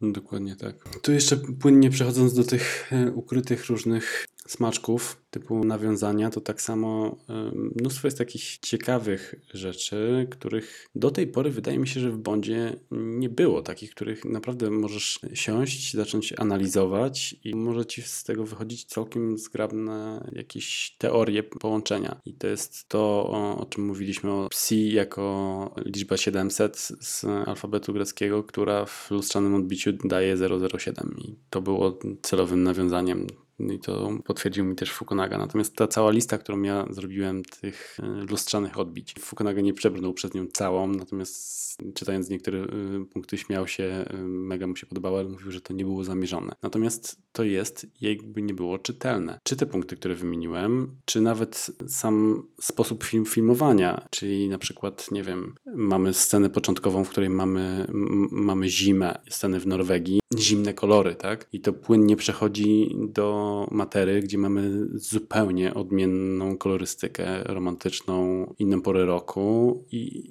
mnóstwo jest takich fajnych rzeczy, na których widz może, jeżeli zacznie o tym myśleć i zacznie to dostrzegać, to jest tego naprawdę sporo i szczerze mówiąc byłem totalnie zaskoczony, jak Fukunaga powiedział, że ten klub Nido nie był zamierzonym, jeżeli go przeczytasz od tyłu, to jest Odyn. Ja bardzo chciałbym zadać to pytanie Purwisowi i Wade'owi, bo mam wrażenie, że jednak to musiało być w pewien sposób zamierzone, bo to jest za dużo czynników, które się łączy tutaj z, z tymi motywami. No, Odyn bez oka, impreza Blufelda bez oka. Ten film pozwala ci na analizę, na długą rozmowę na ten temat i ja o tych lustrzanych odbiciach zacząłem myśleć jeszcze po tych naszych 12 godzinach czy opublikowanych 6 godzinach y, rozmowy i nadal jeszcze o tym myślałeś i może mogłeś z tego wyciągać jeszcze więcej, jeszcze więcej. To jest super fajna rzecz. Tak, to jest super fajna rzecz i to jest fenomen tego filmu. O tym mówiliśmy na samym początku. To jest fenomen tego filmu, że jest tam tak dużo elementów, które mo można poddać analizie, o których można rozmawiać, o których można dyskutować, można się spierać na ich temat, ale jest tego cała masa. To jest w zasadzie tego się, tego się dosłownie nie da porównać e, do żadnego innego filmu tej serii. Co zresztą właśnie udowadniamy w tej serii podcastu. No bo jakby nie patrzeć, mamy już e, spore doświadczenie w rozbieraniu filmów bondowskich na czynniki pierwsze. No ale mimo wszystko żaden nie może się równać temu. Tak jest. Dajesz teraz twój plus. Ja na plus mimo wszystko zapisuję pomysł na ten film. Nie chodzi mi nawet o pomysł scenariuszowy, aczkolwiek to też, ale generalnie pomysł na ten film. Po fiasku Spectre, mimo wszystko, myślę, że nie było łatwo wymyślić koncepcję filmu, który rozbudowuje wątki tak naprawdę zapoczątkowane w Spectre. Twórcy oczywiście próbują nam wmówić, że to, były, to są wątki zapoczątkowane jeszcze w Casino Royale, ale wiadomo też, że można to włożyć między bajki. Tak więc sztuką było wymyślenie filmu, który z jednej strony rozbudowuje wątki Spectre, poprawia mimo wszystko te wątki. Patrz, związek Bonda z Medlin, który je domyka i jednocześnie robi podbudowę pod to zakończenie, o którym na pewno za chwilę będziemy rozmawiali. Myślę, że bardzo wiele, bardzo solidnych burz mózgu musiało, musiało się e, zadziać, żeby ten film powstał. No i fajnie, no i fajnie, bo to nie było wcale takie oczywiste. Myślę, że ten film bardzo łatwo można było albo zrobić, można było sprawić, że ten film byłby banalny, albo ten film byłby jednoznacznie, nie wiem, niepoważny, głupi, jak zwał, tak zwał. Natomiast udała się mimo wszystko bardzo duża sztuka, czyli poprawiono poprzednika, ale w sposób taki niewymuszony. Poprawiono wiele wątków, potem je rozbudowano, a następnie je zamknięto w całkiem niezłym stylu w bardzo dobrym stylu. Tak jest. Cytując siebie i ciebie w 100% się z tobą zgadzam. Tutaj też miałem jeden z tych e, swoich punktów w podsumowaniu bardzo zbliżony do tego, co powiedziałeś. I miałem go trochę niżej, ale e, chętnie o tym powiem teraz, bo tak, pomysł jest tutaj świetny, bo to jest, to jest film, w którym Bond jest najważniejszy. Misja jest mało ważna, wróg jest kompletnie nieważny, mm, broń zagrażająca ludzkości jest przede wszystkim skierowana w Bonda. Wszystko wokół niego i dla niego, żeby wyprawić odpowiednie emocjonalne pożegnanie. I ja trochę odczytuję ten No Time to Die jako taką pożegnalną imprezę dla Bonda i dla, dla Craiga przede wszystkim, e, na którą wbija dużo znajomych e, osób i kilka może takich z przypadku. Natomiast takie podejście jest zrozumiałe pod względem zżycia się z głównym bohaterem, a do tego stopnia z Bondem era danego aktora pozwoliło nam się pierwszy raz w serii aż tak zżyć. I żaden z wcześniejszych Bondów po pierwsze w ogóle nie miał imprezy pożegnalnej bo nigdy chyba nie był ostatni film danego poprzedniego odtwórcy Jamesa jakby szykowany jako zakończenie serii. I tu wymusza to niejako konwencja łączenia wątków i zamykania historii, e, które zostały e, łączone jakby wcześniej. Ale ten film jakby pierwszy raz zrobił w serii coś takiego, mimo tego, że to już jest szósty odtwórca tej roli, gdzie świadomie robił to dla, dla tego aktora, dla tej postaci, oparł na tym swój cały pomysł fabularny i to jest coś fajnego, to jest coś nowego. To jest film zrobiony dla Craiga, dla zakończenia jego etapu z Jamesem Bondem. I to jest bardzo ciekawe założenie, jak na przeszłość tej, tej serii. Bo czy Brosnan, Brosnan nie miał szansy w ogóle pożegnania się z tą serią? Dalton podobnie zresztą. Dalton miał szansę, ale z niej nie, nie skorzystał. Tak, Roger... Ale, ale tak, tak, tak. Roger Moore miał, wiadomo było, że to będzie jego ostatni film, ale nie był w żaden sposób zrobiony w konwencji pożegnamy się z Rogerem Moorem. To był po prostu kolejny Bond. Podobnie zresztą jak z Seanem, czy no o Lazenbim chyba nawet nie, nie ma sensu tu wspominać, ale no, to jest pierwszy film, który coś takiego daje aktorowi i to jest, to jest fajne. Jasne, że tu Barbara uwielbiała Craiga i Michael G. Wilson zresztą podobnie. Natomiast ja nie jestem wielkim fanem łączenia wątków, ale takie małe pożegnania dla aktora odgrywającego e, tą rolę są fajne. Jeśli chodzi o tę imprezę pożegnalną Craiga, jak to fajnie ująłeś, to fajnie, że do, że do niej doszło, bo po premierze Spectre to wcale nie było takie oczywiste. Nawet przecież był taki moment, gdzie ja byłem osobiście przekonany, że Craig już do tej roli nie powróci. Nie wyrażał większej chęci powrotu do roli. Już palicho ten... Teksan nadgarstka. Niefortunny, tak, ten tekst o nadgarstkach i niefortunny e, wywiad dla Esquire bodajże. Mhm, dokładnie ale rzeczywiście nie pałał szczególną chęcią powrotu. Zresztą Craig generalnie nie wydawał się być jakoś bardzo emocjonalnie związany z tą rolą. Co tak nie ukrywam, miałem mu trochę za złe. Natomiast rzeczywiście Fajnie, że, że się zdecydował, fajnie, że dostał szansę i fajnie, że wyszło tak jak wyszło, bo pomimo tego, że Spectre w zasadzie mogło zakończyć erę Daniela Craiga tym swoim zakończeniem, to jednak to, że ten epilog udało się jeszcze nakręcić, super, fajnie. Naprawdę i Craig myślę, że mimo wszystko, mimo wszystkich moich zastrzeżeń do niego, nie jako aktora, tylko jako odtwórcy roli Bonda, czy właśnie ze względu na ten jego, być może trochę mi brakowało w pewnym momencie tego jego przywiązania do roli, tego może manifestowania przywiązania do tej roli. Nie wiem, to już chyba faktycznie fanboy ze mnie wy, wy, wychodzi. Natomiast, e, no mimo wszystko poświęcił tej roli 15 lat swojego życia. Czas pokaże oczywiście, być może już do końca swojej kariery aktorskiej będzie zaszufladkowany jako, jako James Bond, a mimo to na planie filmowym zawsze dawał z siebie wszystko dawał z siebie 100% i no, w tym filmie to już nawet nie jest 100%, to jest, to jest, to jest jeszcze coś ekstra. Tak więc fajnie, że, że dostał taką szansę, fajnie, że z niej skorzystał i, i to jest super. Rzeczywiście masz rację. Mhm. Tu w ogóle, znaczy jedno, do czego to się odniosę, wątpię, żeby y, Craig był zaszufladkowany jako tylko James Bond. On też umiejętnie w sobie dobierał rolę podczas grania Bonda. Mm. No, ja, ja uważam, że jednak takie epizody jak w Logan Lucky, albo Na Noże, czy Dziewczyna z tatuażem, czy jego przede wszystkim wcześniejsze role, bardzo dużo świadczą o nim jako aktorze. To jest mm, zdecydowanie najlepszy aktor, jaki do tej, pory odgry, odgrywał Bonda.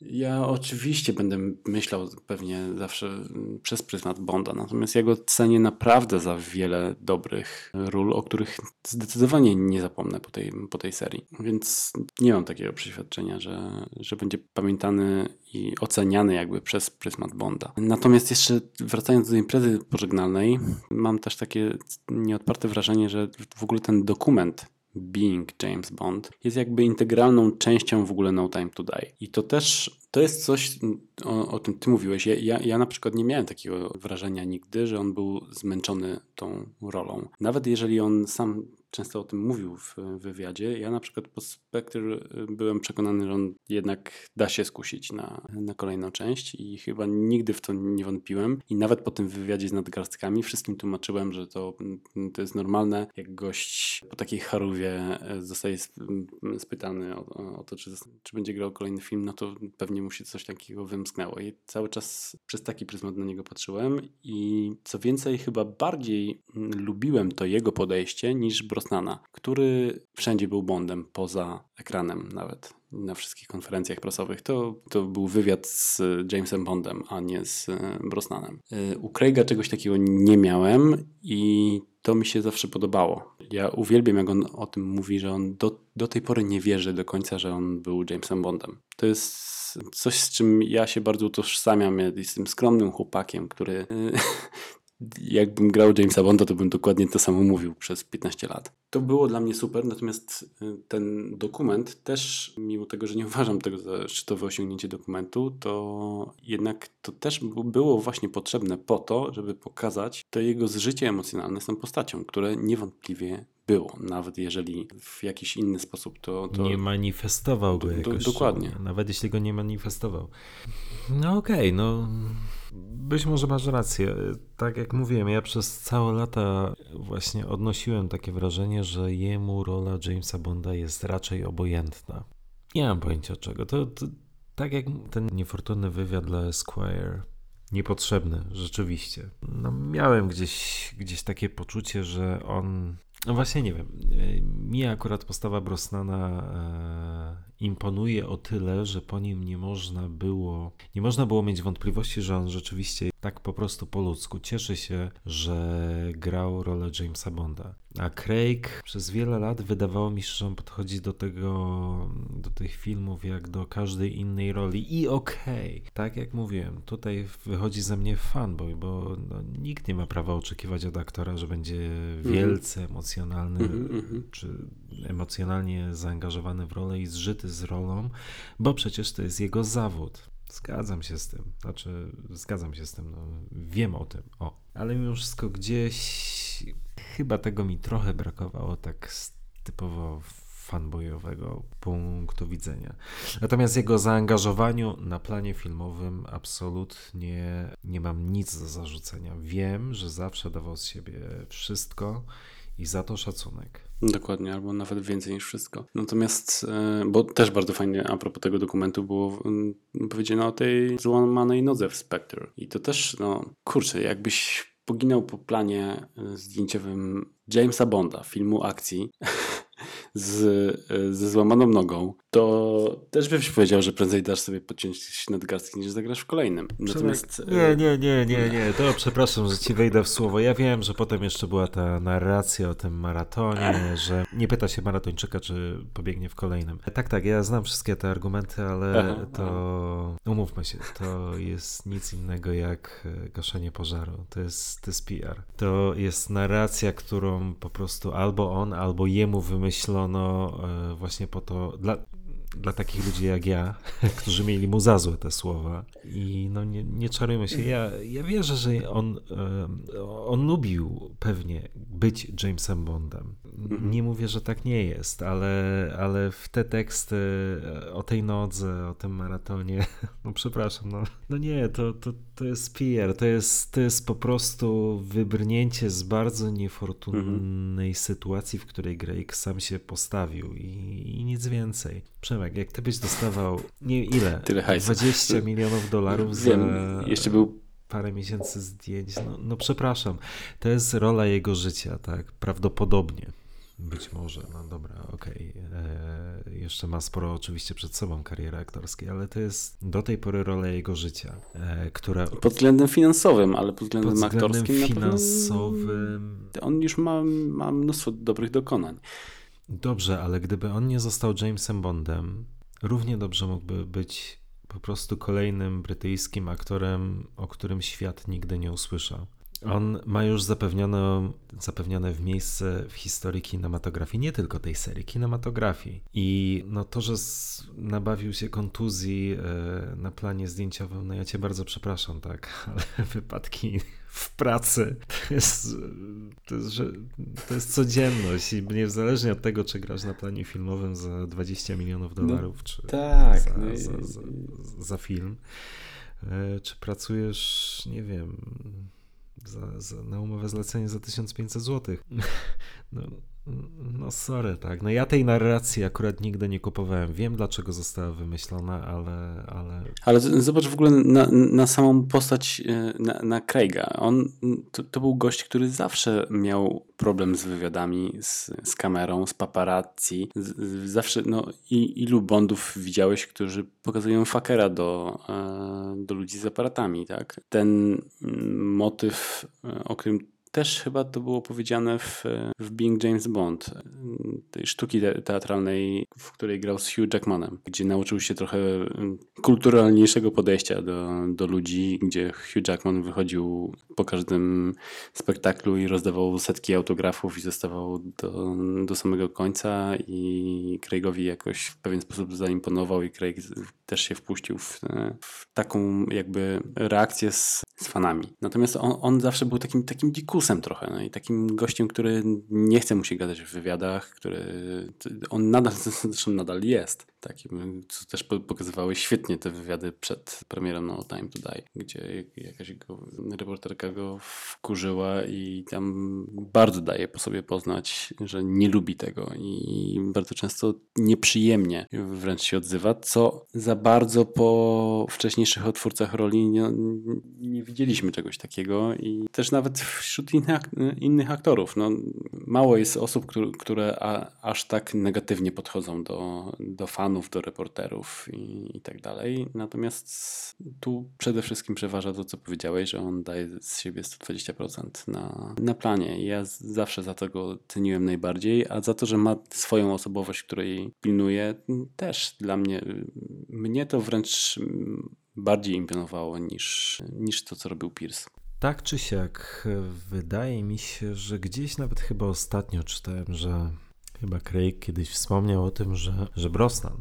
udzielił mu rady, że jak już zostaje Jamesem Bondem, żeby się postarał się tym cieszyć. I Craig chyba być może nawet przyznał, że za późno jakby ta rada do niego dotarła, czy za, za późno wziął sobie tą radę do serca. I rzeczywiście po premierze Spectre, kiedy już te emocje opadły, kiedy no, był wręcz w zawieszeniu była seria, kiedy nie działo się kompletnie nic. Odnoszę wrażenie, że wtedy coś się w Craigu zmieniło. Być może to znowu są jakieś, wiesz, teksty pod publiczkę.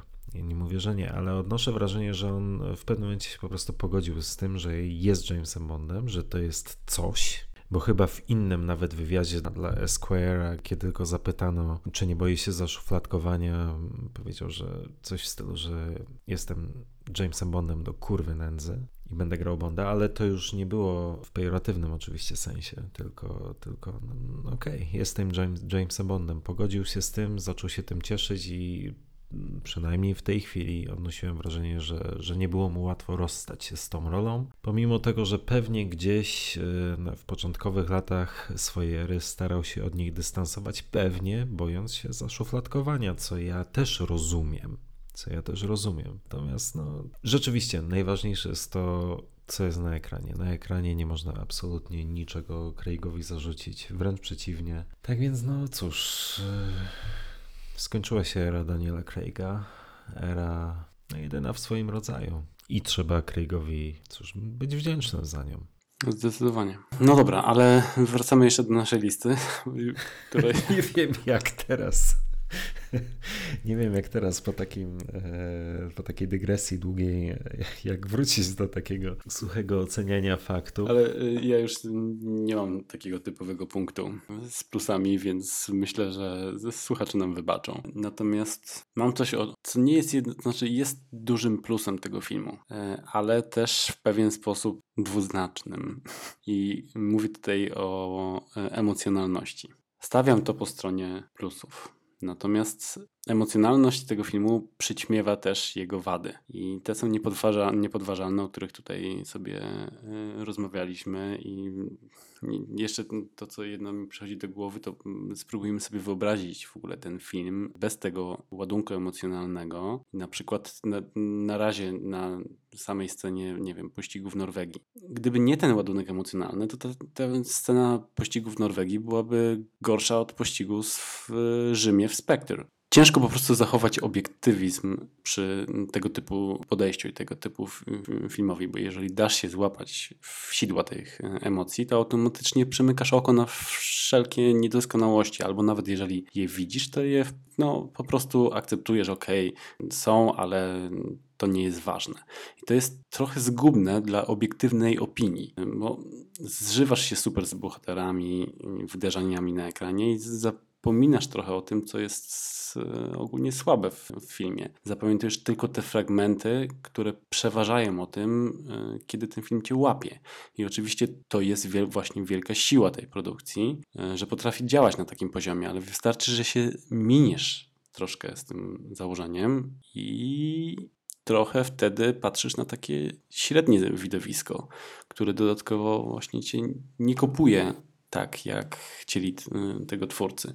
Więc to jest śliski grunt i to, co powiedziałeś na samym początku, nawet po pierwszej reakcji chyba. Tutaj twórcy postawili wszystko na jedną kartę. Ale taka właśnie jest sztuka. Mm, mówisz o obiektywnej ocenie, ale, ale po co? Tak, Nie czas umierać jest filmem absolutnie podporządkowanym emocjom. Wszystko jest podporządkowane w tym filmie emocjom. Cały film jest zbudowany na emocjach i film opiera się na emocjonalnym zaangażowaniu widza w opowiadaną historię. Jeśli nie ma tego zaangażowania, to rzeczywiście jest całkiem spora szansa, że, że ten film nie zostanie odebrany właściwie, albo inaczej, że ten film po prostu się widzom nie spodoba. Ale o to chodzi w sztuce. W sztuce chodzi o wzbudzanie emocji.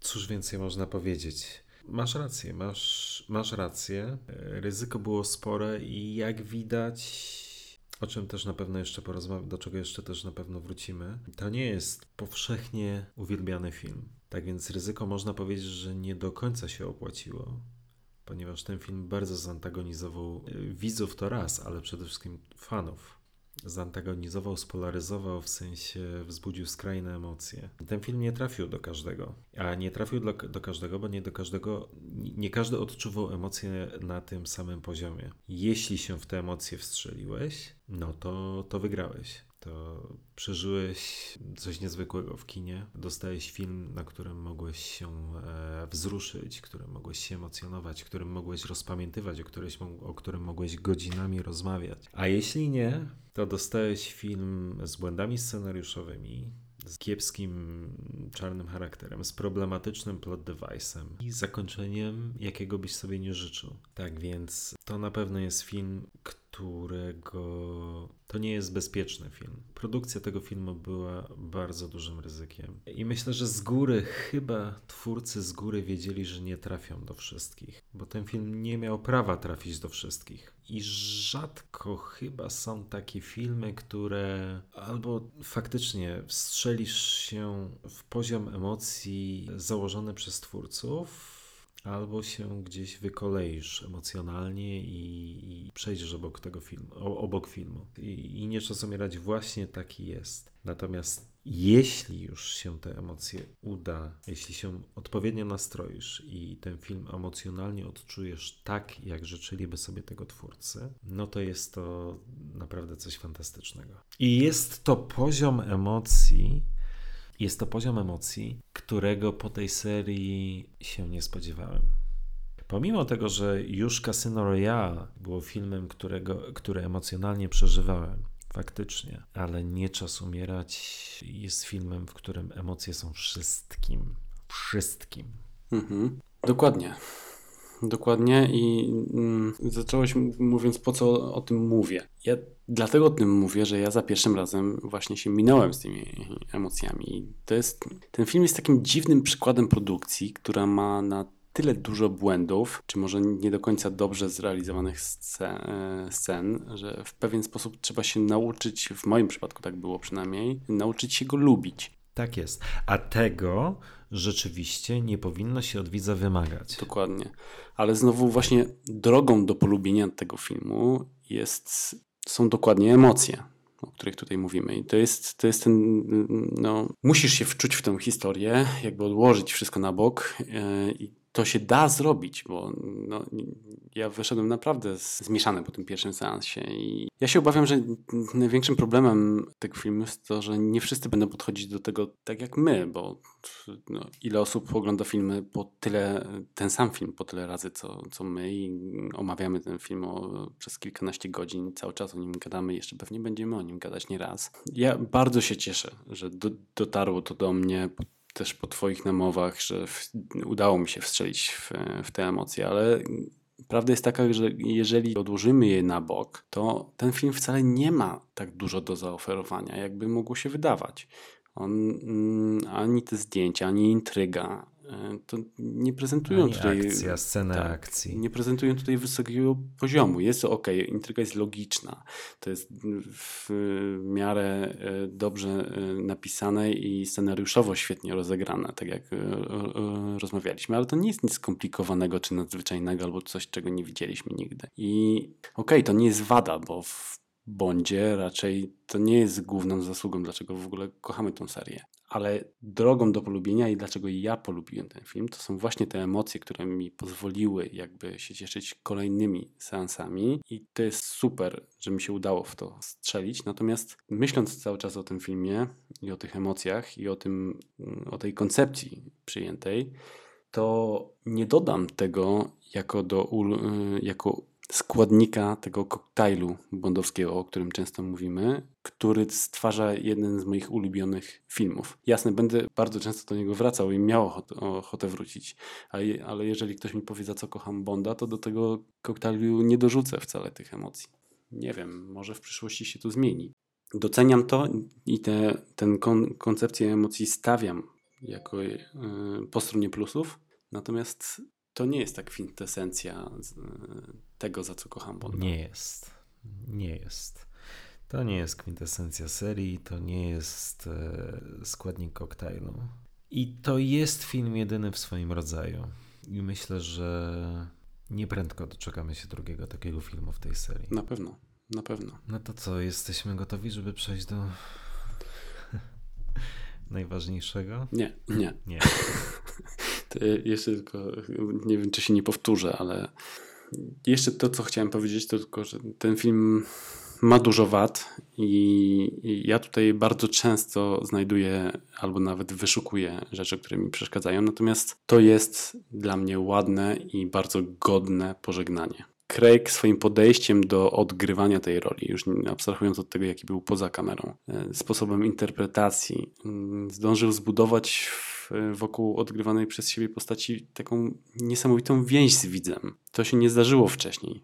Każdy, okej, ma swojego Bonda, kocha swojego Bonda, natomiast czegoś takiego nie było i to oczywiście to jest umiejętne wykorzystanie tego faktu łączenia ze sobą e, wątków i takie przyjęcie założeń takiej bomby emocjonalnej na koniec jest ogólnie trafione. To jest dobry pomysł, bo tak naprawdę nic ale to nic jeszcze nie możecie bardziej przybliżyć w tej więzi niż jej utrata. Więc to, ta śmierć i to zrobienie w takim stylu to jest coś naprawdę, coś mega, mega dużego. I teraz, jeżeli słucha nas ktoś, kto, do kogo nie doszły te emocje, to jest moja prośba tak samo jak była twoja do mnie. Spróbujcie jakoś, nie wiem, olać te wszystkie, wszystkie wady i podejść do, do tego filmu właśnie z kluczem, jakim są emocje i skupcie się po prostu na pożegnaniu naszego dobrego przyjaciela, który naprawdę włożył sporo serca w odgrywanie tej, tej roli, bo na to zasługuje i to jest klucz do odbioru, do dobrego odbioru tego, tego filmu, który mnie się na szczęście udało znaleźć.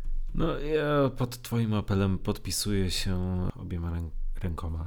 Tak. E, nie wiem, właściwie. nie wiem właściwie co dodać. Potem tak ładnie, tak ładnie to wszystko ująłeś, że. Ach, dziękuję. Moglibyśmy skończyć dzisiejsze, dzisiejsze nagranie. Ale zawsze, kiedy coś takiego mówisz, to e... potem wchodzisz w taki monolog, że jak słucham cię w odtwarzaniu naszych podcastów. Ale to stwierdzam, że Ale... powiedziałeś najlepszą rzecz, jaką mogłem w życiu usłyszeć, więc czekam. Nie to, żebym w tej chwili y, tutaj cię nakierunkował. No dobrze, ale Chase'a, przechodzimy do tego momentu. Do momentu śmierci? James Bond nie żyje. Jest to coś, co, czego pewnie się nie spodziewaliśmy, że kiedyś doświadczymy. Jest to coś, co budzi szalenie duże kontrowersje. Jest to coś, co absolutnie wielu fanom nie przypadło do gustu, co wielu fanom nie mieści się w głowie, co wielu fanom zepsuło ten film i co wielu fanów ma twórcom za złe. A mimo wszystko udało się to fantastycznie. Ze względu na to, o czym rozmawialiśmy wcześniej, czyli te emocje, ta końcówka wybrzmiewa nieprawdopodobnie mocno. Jeśli kupiłeś emocje, to końcówka jest ci w stanie śmierci Jamesa Bonda i fakt śmierci Jamesa Bonda i to w jaki sposób to zostało pokazane, naprawdę jest w stanie cię zabrać na emocjonalny roller coaster, którego po tej serii nigdy się nie spodziewałem. A mimo wszystko się udało. Ja w ogóle mm, mnie strasznie dziwi ten odbiór większości fanów, bo bardzo często da się przeczytać albo usłyszeć, że ludzie sobie nie wyobrażają teraz, co będzie dalej. I ostatnio też e, rozmawiałem z kimś na e, Instagramie, z takim mm, facetem, którego widziałem na, na kamerę Image, ale nie miałem okazji z nim na żywo porozmawiać. Okazało się, że jest też mega wielkim fanem, bardzo fajnie rysuje, bardzo ciekawy gość. W każdym razie e, on mi napisał coś takiego, że mm, dla niego ta końcówka była okropna, bo w pewien sposób takim schematem jakby zabili każdego poprzedniego Bonda, że oglądając każdy poprzedni film wiesz jak się skończy historia tej postaci, że on nie żyje. Ja, ja, ja w ogóle do mnie to kompletnie nie dociera. Ja jakby traktuję erę Craiga jako coś zupełnie odrębnego. Może nie zupełnie odrębnego, bo to jednak nawiązuje, oczywiście musi nawiązywać do tego, żeby to był Bond, to musi nawiązywać do poprzednich historii. Ale tu jest początek i tu jest koniec. My możemy spokojnie,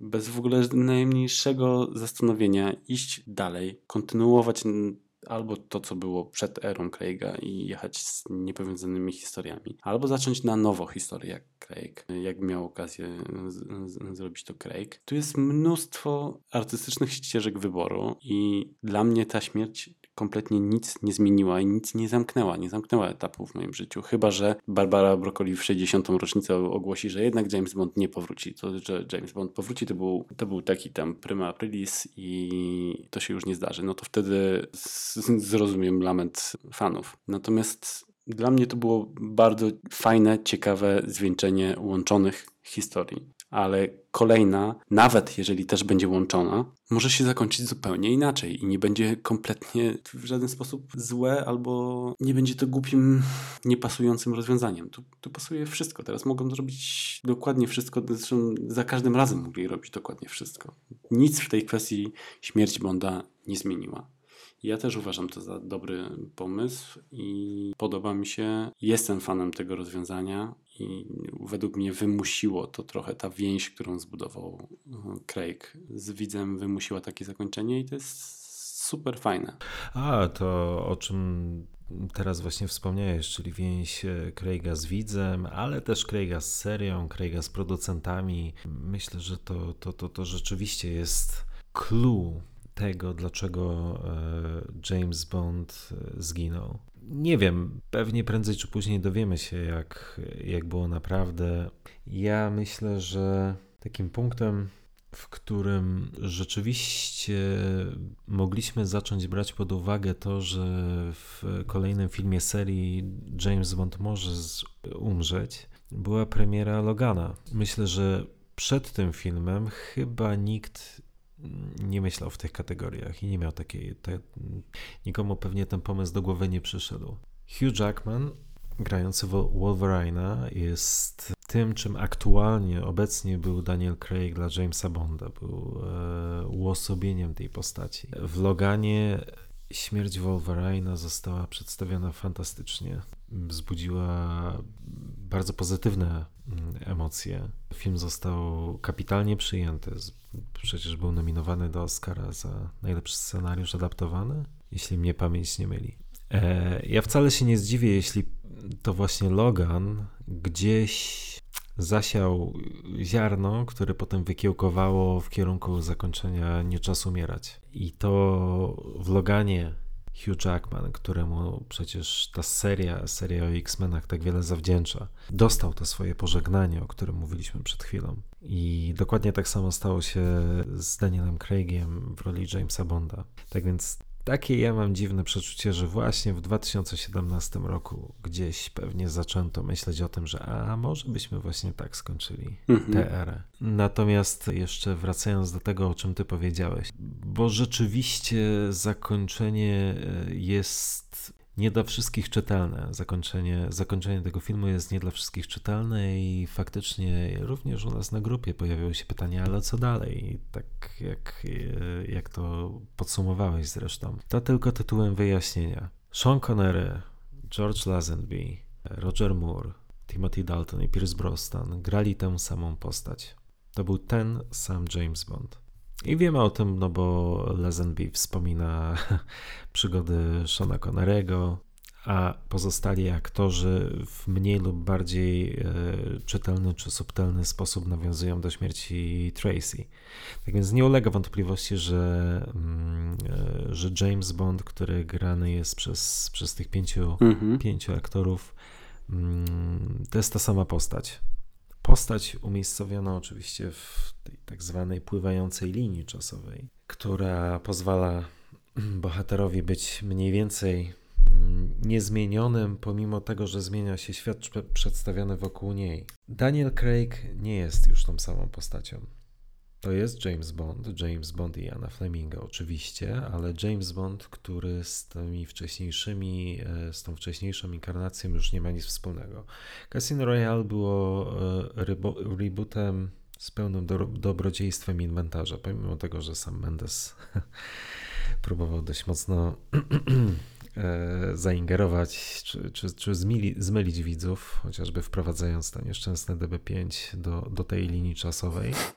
Tak, zawsze jest dobry powód, żeby ponarzekać na Skyfall. Tym niemniej Daniel Craig nie jest tą samą postacią, którą odgrywał Connery, Lazenby, e, Moore, Dalton i, i Brosnan. Era Daniela Craiga stanowi, jak to słusznie zauważyłeś, zamkniętą całość, która ma swój początek i ma swój koniec.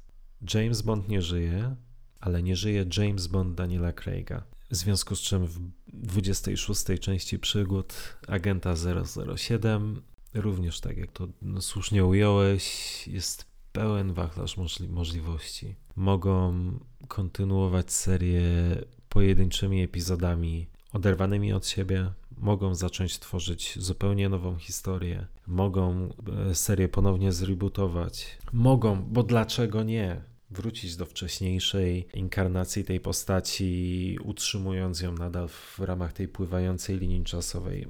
Pytam, dlaczego nie? No bo gdyby kolejnotwórca roli Jamesa Bonda był kontynuatorem postaci, którą odgrywał Pierce Brosnan, to też by miał ręce i nogi. Wtedy ta postać mogłaby mieć swój bagaż emocjonalny, jakim była śmierć e, Tracy co ukształtowało tę postać i w powieściach, i poniekąd w filmach. Tak więc tutaj producenci mają pełen wachlarz możliwości, mogą zrobić z tą postacią co tylko będą chcieli. I to, że zginął James Bond, którego wcielał się Daniel Craig, nie ma absolutnie żadnego znaczenia dla przyszłości tej serii. Dokładnie tak. Natomiast zastanawiam, mm, pojawiło się sporo fanów Bonda po pojawieniu się Craiga i bardzo dużo osób poznałem w ostatnim czasie, które tak naprawdę w ogóle nie znają wcześniejszych filmów. Co jest dla mnie w pewien sposób zaskakujące. Nie chcą ich poznać. Dla nich jest Craig. Tych fanów w pewien sposób rozumiem. Oni, ich Bondem jest Craig, ich Bond ginie nie wiedzą co dalej. Natomiast y, najbardziej mi zastanawiają e, ci fani, którzy znają serię, wiedzą jak toczyły się losy poprzednich Bondów i dlaczego to jest takie dziwne, że tutaj Bond ginie, kiedy tak jak powiedziałeś, to jest w 100% wiadome, że to jest inny Bond. Tutaj nie mamy odwołań do Tracy. Mamy gościa, który jak najbardziej podchodzi do, do odgrywania roli z szacunkiem i podbiera jakieś tam rzeczy nawiązujące do starych Bondów. I mamy też części fabuły, które nawiązują do starych Bondów, ale to jest oddzielna historia, więc nie bójmy się tej śmierci. To nic nie znaczy nasz bohater nadal żyje. I powróci. I powróci. wszystkim nasz bohater powróci. Powróci, jak nas zapewnia sama końcówka filmu Nie czas umierać. No i końcowy, końcowy napis, na który wszyscy czekali i który jest. Więc tu nie ma się czego obawiać. Chyba, że po prostu marzyliście o tym, że inkarnacja Craiga będzie kontynuowana dalej i jakby nawiązywanie cały czas do, do tej serii. Natomiast z drugiej strony też tak naprawdę ja bym się wcale nie zdziwił, jakby, nie wiem, choć w pewien sposób mogłoby się to gryźć, ale jakby y, Ralph Fiennes nadal był M, albo Naomi Harris nadal by, była Moneypenny, to też jest do przełknięcia. To jest jak najbardziej do przełknięcia. Oczywiście, że to jest do przełknięcia, tylko to jest coś, co wielu widzów by wprowadzało w błąd. To jest złe słowo, ale, ale myliłoby to by było mylące dla wielu, dla wielu widzów, bardziej widzów niż fanów, bo fani zapewne by potrafili sobie to poukładać. Natomiast taki przeciętny, statystyczny widz chodzący do kina, który przecież, na których te filmy zarabiają, bo te filmy nie są tworzone dla fanów. Umówmy się, te filmy są tworzone po to, żeby zarabiać pieniądze, a pieniądze zarabia się na przeciętnym widzu, a nie na fanie. Tak więc to by było chyba zbyt, zbyt mylące, gdyby całe otoczenie Craiga w, tym, w tej serii pozostało, a zmienić głównego aktora i próbować wmówić widzom, że słuchajcie, ale to jest ktoś zupełnie inny, to jest zupełnie inna postać. Myślę, że tak nie będzie. Można dyskutować na temat e, postaci M, na temat, na temat Feinsa. Tutaj można dyskutować, ponieważ to wprawdzie przypadkiem, ale się udało, jeśli chodzi o Judy Dench. Więc być może będą chcieli tu producenci zastosować ten sam manewr. Teraz już z premedytacją, a nie przez przypadek. Mm, no bo o tym pewnie też być może kiedyś porozmawiamy. E, do dzisiaj toczą się dyskusje, czy M z ery Pierce'a Brosnana jest tą samą M, z ery Daniela Craiga. Ja osobiście uważam, że nie, że to nie jest ta sama postać. Nie, nie, to jest nawet potwierdzone. Kiedyś pisałem na ten temat post. To są dwie zupełnie inne postacie o no, różnych, różnym imieniu i nazwisku. Mm, znaczy tutaj oczywiście no, nie chcę tutaj teraz rozwlekać jakby tego podcastu w tym kierunku. Problem polega na tym, że nazwisko pierwszej M Barbara Melsday bodajże, no to pada jedynie w nowelizacji, a sam dobrze wiesz, jak producenci filmów podchodzą do książek. Ale to jest temat na oddzielną dyskusję, natomiast rzeczywiście osobiście też zgadzam się z tym, że to nie jest ta sama postać, to jest w sensie mm, to nie jest ta sama osoba, to jest ta sama postać grana przez tę samą aktorkę, ale, ale to nie jest ta sama osoba. I, tak samo mogło być, by być w tym przypadku. Natomiast gdyby zostawić całe, całą ekipę MI6, myślę, że to by było już zbyt mylące i zbyt daleko mhm. idące. Na pewno i też nie sądzę, żeby tak zrobić. Tym bardziej, że Wishow podpisał kontrakt na trzy filmy. Jego kontrakt wygasł wraz z No Time to Die i on raczej chyba z tego, co kojarzę z jednego z wywiadów, on tak traktuje raczej tę serię, czy tę przygodę jako zamkniętą. I ja też nie sądzę, że tak się stanie i nie sądzę, żeby to było też dobre, e, tym bardziej, że skoro ludzie mają taki wielki problem z tym, że zginął Bond i ja, Jezu, jak powstanie 26 film, no to twórcy Bonda zrobiliby niesamowity mętlik w głowie widzą takim właśnie, kontynuując tych, tych samych aktorów w tych samych rolach. Tak, i właśnie dlatego myślę, że producenci nie podejmą tego ryzyka, chcąc oszczędzić właśnie tego mętliku w głowie. Myślę, że zrebutują serię, znaczy zrebutują serię. Nie wiem, czy to będzie fabularny reboot, ale, ale nie sądzę, żeby wszystkie drugoplanowe postaci z Ray Craiga wróciły w kolejnej odsłonie e, serii. Ja, to chyba nie jest czas na, na wymyślanie tego, jak, w jakim kierunku powinna iść seria, e, ale tylko zagaję, że ja jestem cały czas wiernym fanem koncepcji powrotu do retro klimatów i mimo tego, że wiem, że produkt placement na to nie pozwoli, to jednak jak nawet zgodziłbym się na łączone historie, tylko jakby fajnie to wyglądało, jakby wymyślili tak jak Horowitz i wejdźmy teraz w kontynuację Goldfingera. Coś, co się stało po Goldfingerze, jakby nawiązując do, do starych części, prowadzić fabułę w tamtych latach i kontynuować wątki, ale z tamtych starych filmów. Kurde. W każdym razie, to też nie rozmawiamy o, o, o, koncepcjach, tylko chcę powiedzieć, że wachlarz możliwości jest ol, olbrzymi. Olbrzymi, oczywiście. Tak, tak. Tutaj każdy scenariusz, teoretycznie każdy scenariusz jest, jest możliwy. Łącznie z tym, o którym ty wspomniałeś. On się prawdopodobnie nigdy nie ziści z wielu powodów. Natomiast rzeczywiście wszystko jest możliwe. Ja się tak swoją drogą ostatnio zacząłem zastanawiać, ponieważ również w tych podcastach my wielokrotnie podkreślaliśmy nasze przywiązanie do idei powrotu do koncepcji, w której każdy film stanowi oddzielną przygodę, oddzielną, zamkniętą całość. Tylko ostatnio naszła mnie taka myśl, czy po 15 latach ery Daniela Craiga, która jest no, wymuszoną, ale mimo wszystko stanowi jedną zamkniętą całość i historię, jedną historię opowiedzianą w pięciu filmach. Czy my, a przede wszystkim widzowie, będą potrafili powrócić do tej koncepcji jeden film, jedna historia? Przecież jeszcze raz to podkreślmy, kiedyś już o tym rozmawialiśmy. Na salach kinowych na Nie Czas Umierać zasiadły osoby, których nie było na świecie, kiedy na afiszach było Casino Royale. I tak jak ty zresztą słusznie wspomniałeś, jest cała rzesza fanów, dla których e, James Bond to jest e, Daniel Craig i oni nie znają już innej formuły. I też jestem ciekaw, czy taki pojedynczy film akcji, po tym co przeżyliśmy teraz, zwłaszcza w No Time to Die, zaspokoi te nasze oczekiwania emocjonalne. To prawda, natomiast pytanie, czy będziemy mieli oczekiwania emocjonalne? Czy to wpadło do Twojego kieliczka z koktajlem? No właśnie, no właśnie.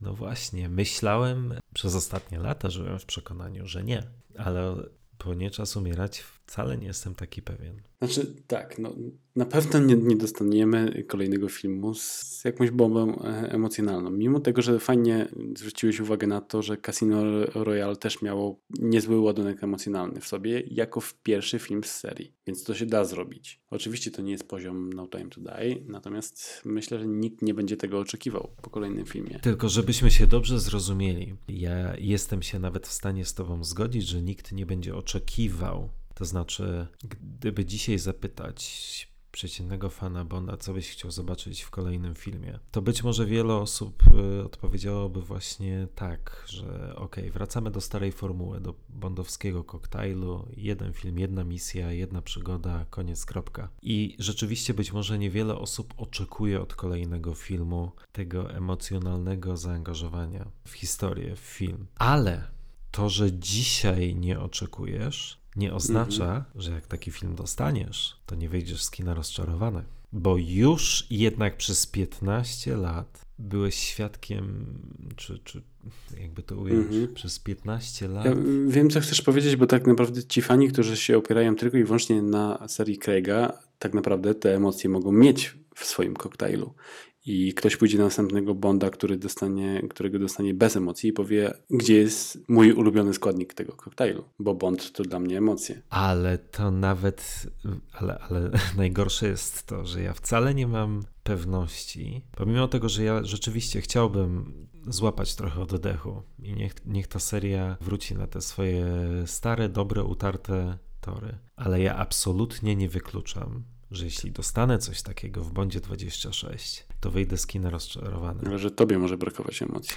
No. Bez emocji, bez tego e, emocjonalnego zaangażowania w serię, w fabułę, po prostu jeśli otrzymam kolejny film typu, nie wiem, Mission Impossible 7, tylko że z Jamesem Bondem, i nie mówię tego w pejoratywnym sensie. Ja jestem fanem serii Mission, Mission Impossible. Ale to jest taki dobry przykład właśnie filmów, które nie angażują emocjonalnie widza. Przez to, że one nie rozbudowują tej historii, tych postaci. Wcale nie jestem pewien, czy po 15 latach ery Daniela Craiga, pomimo tego, że fanem Bonda byłem przed erą Craiga, to wcale nie jestem pewien, że po tych 15 latach, jeśli nie dostanę filmu z pewnym poziomem emocji, to wyjdę z kina rozczarowany. Nawet jeśli teraz uważam, że wcale tego nie potrzebuję i nie chcę, no ale tego nie rozstrzygniemy. tak naprawdę do premiery Bonda 26 możemy tylko gdybać, bo ja sam nie wiem, sam nie wiem, jakby to powiedzieć. To ja ci odpowiem na to pytanie. Jakiego Bonda os ostatnio oglądałeś w weekend z Bondem?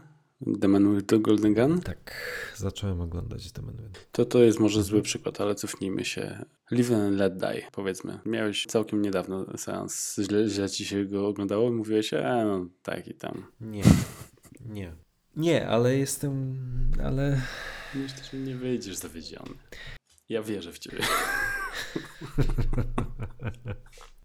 Ale żebyśmy się dobrze zrozumieli, to jest myśl, która zakiełkowała we mnie stosunkowo niedawno. Ja zresztą rozmawialiśmy o tym mm. wielokrotnie, tak? Kiedy podkreślałem, że tak, ja chcę powrotu do starej formuły, już mam dość tych emocjonalnych rozterek, tego powiązania wszystkiego ze wszystkim. Nie, nie, nie, wyżej wystarczy. Ale ostatnio tak właśnie pomyślałem, że kurczę, ale co jeśli się okaże, że dostanę film bez tych elementów i się rozczaruję? Mm -hmm, no ale to tak jak mówiłem, niestety jeszcze jeszcze dużo czasu upłynie, nim się przekonamy, jak jest naprawdę. Pewnie Bonda 26 w najbliższej przyszłości nie zobaczymy.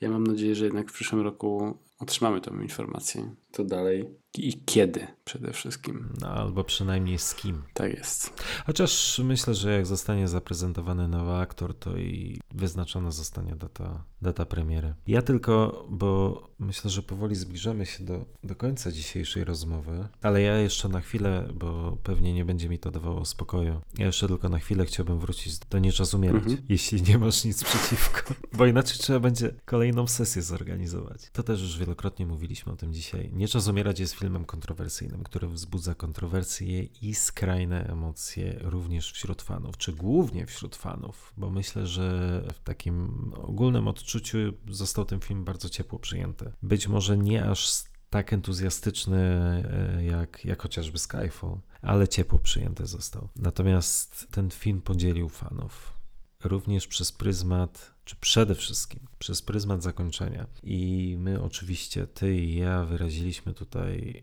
już swoje zdanie, że my nie mamy z tym zakończeniem najmniejszego problemu. Ale też nie można nie zauważyć, że jest bardzo duża grupa osób, dla których fakt śmierci Jamesa Bonda jest może niewytłumaczalny, to nie jest dobre słowo, ale nie powinien mieć miejsca że James Bond jest postacią, która nie powinna była zginąć na ekranie. No i tutaj takich osób na pewno, czy prawie na pewno nie uda nam się przekonać do naszego punktu widzenia. No to jest wybitnie kwestia indywidualnych oczekiwań, indywidualnej wrażliwości. To jest trudna kwestia. Jak wytłumaczyć takim osobom, że jednak decyzja podjęta przez producentów nie jest błędem. Mhm. Tak, też rzeczywiście spotkałem się z takimi argumentami, że tego typu bohaterów się po prostu nie zabija.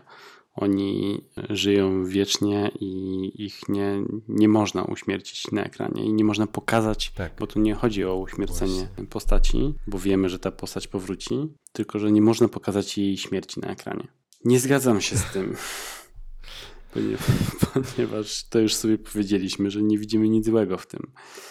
i nie ma sensu powtarzania tego, ale w pewien sposób rozumiem tego typu podejście. Czy ja również szanuję ten punkt widzenia i rozumiem skąd się on bierze i też nie do końca się z nim zgadzam, zwłaszcza, że popkultura w ostatnich dekadach chyba nas przyzwyczaiła, że nie ma tak do końca świętości. Jeśli 30 lat temu zginąć mógł Superman w komiksach, Myślę, że wtedy wielu fanów tego bohatera pewnie przeżywało dokładnie te same rozterki, co dziś fani Jamesa Bonda.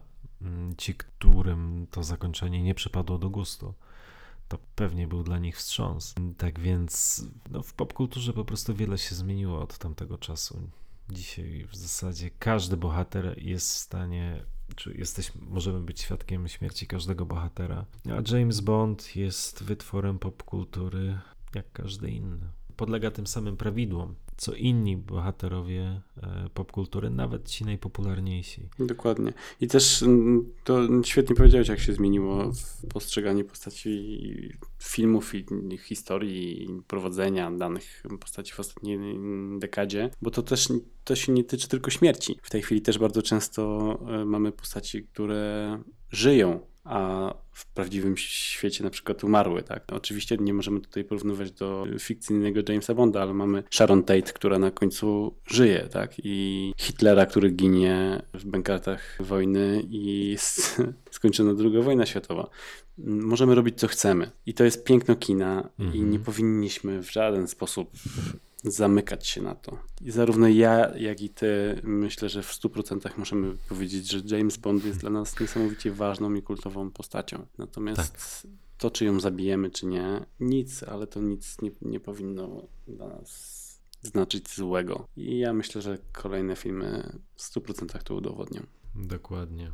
I jeszcze tylko kończąc ten wątek, producenci Bonda Barbara Broccoli i Michael Wilson wielokrotnie wypowiadali się w tym tonie, że przyświeca im jedna zasada. Jeśli masz wątpliwości, wróć do Fleminga. Oczywiście Fleming nie żył wystarczająco długo, żeby, żeby zdążyć uśmiercić e, postać agenta 007 na kartach swoich powieści. Pomimo tego, że flirtował z tym pomysłem, choćby pozostawiając czytelnika w niepewności w zakończeniu e, pozdrowień z Rosji. Ale ja powiem tak, nie wiemy oczywiście, jakby się potoczyła historia powieściowego Jamesa Bonda, gdyby, gdyby Fleming przedwcześnie nie zmarł ale osobiście myślę, że gdyby Fleminga dopadła permanentna twórcza niemoc, albo po prostu znudziłoby mu się pisanie o Bondzie, to uważam, że nie zawahałby się zabić swojego bohatera. I to jest bardzo, bardzo, bardzo dobre podsumowanie, które może i tak nie trafić do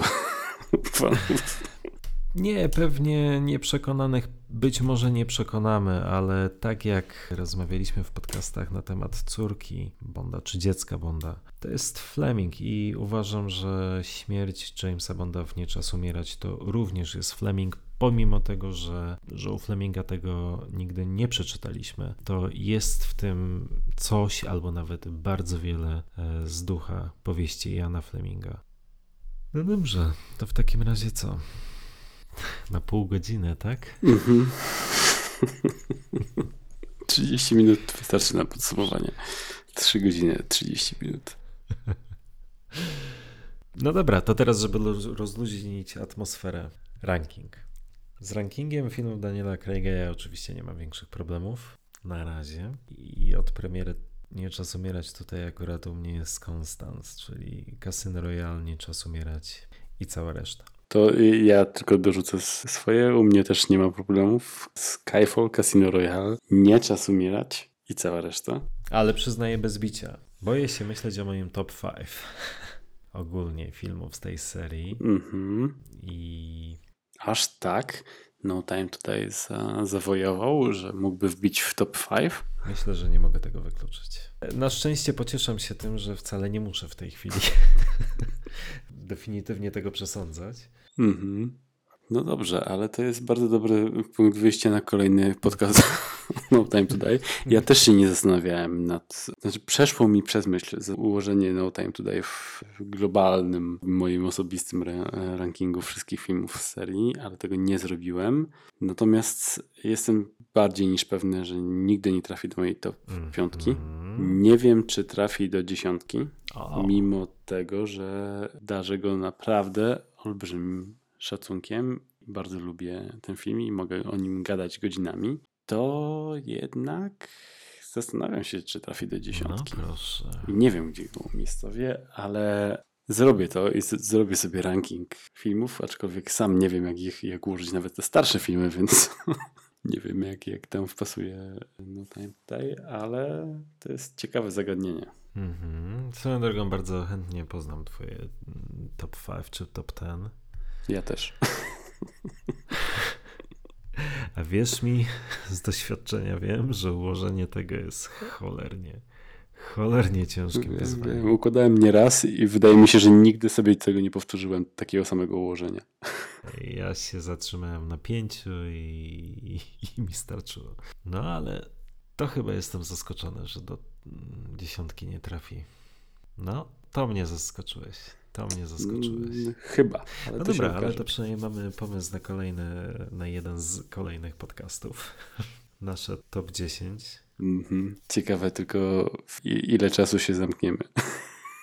No, z... Po kilka dobrych, z, małych zdań na film. Takich maks 15 minut. no my już chyba inaczej nie potrafimy.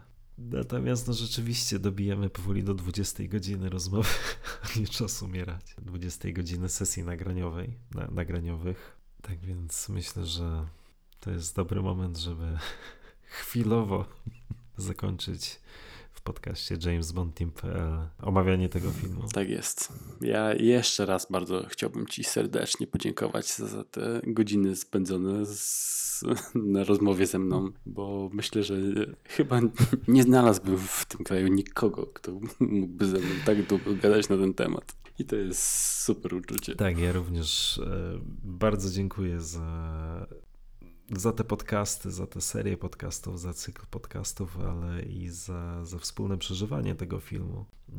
No bo rzeczywiście cokolwiek o, o samym filmie nie mówić, nie myśleć, jakkolwiek ten film wytrzyma konfrontację z tym pierwszym wrażeniem i jak go będę oceniał za lat 5, 10 czy 20, no to chociażby przez to, co teraz robimy, co robiliśmy, to no zawsze będzie wyjątkowe. Tak więc bardzo serdecznie dziękuję i Tobie, bardzo dziękujemy słuchaczom. Jeśli dobrnęliście do końca tego cyklu, no to szacunek, czapki z głów, bo zdajemy sobie sprawę z tego, że, że to, co zrobiliśmy przy okazji Nie Czas Umierać, to no, bądźmy szczerzy, nie jest e, do końca zgodne z, z, z dobrymi praktykami podcastingu. O, że się tak wyrażę. Ale mimo wszystko to zrobiliśmy, ponieważ no, czuliśmy taką potrzebę. Dokładnie tak. Tak więc bardzo serdecznie dziękujemy. Ponownie zachęcamy do przyłączenia się do naszej grupy na Facebooku jamesbondteam.pl. Znajdziecie tam masę, mnóstwo fantastycznych osób, fantastycznych tematów do rozmów na temat Jamesa Bonda. No, a nasz podcast jamesbondteam.pl powróci już niedługo przy okazji omawiania filmu Licencja na zabijanie. Dokładnie. Musimy wrócić do naszej starej formuły podcastów. E, Licencja na zabijanie wygrała w e, poprzedniej ankiecie, więc tu wracamy. Ja jeszcze tylko dorzucę. Tak w sumie chyba nigdy o to nie prosiliśmy, nawet nie wiem, ni- nigdy nie lubię jak w podcastach albo gdzieś o to e, proszą, ale może udostępnić nasz, nasz podcast. Namówcie kogoś na przesłuchanie któregoś z odcinków. Zalajkujcie. Kto wie, może pojawi się jakaś nowa postać lubiąca tą serię. A tak naprawdę właśnie o to nam chodzi, o szerzenie, popularyzowanie tej postaci. I to jest główny, główny cel poza poznawaniem Tak. nowych, fajnych ludzi, z Dokładnie. którymi można się wymienić swoimi pasjami. To jest też bardzo ważny cel, żeby ludzie wiedzieli o Jamesie Bondzie. Dokładnie tak. Tak jest. Więc bardzo serdecznie dziękujemy i do usłyszenia. JamesBondTeam.pl powróci. Dzięki. Dzięki bardzo. 3.30 3.30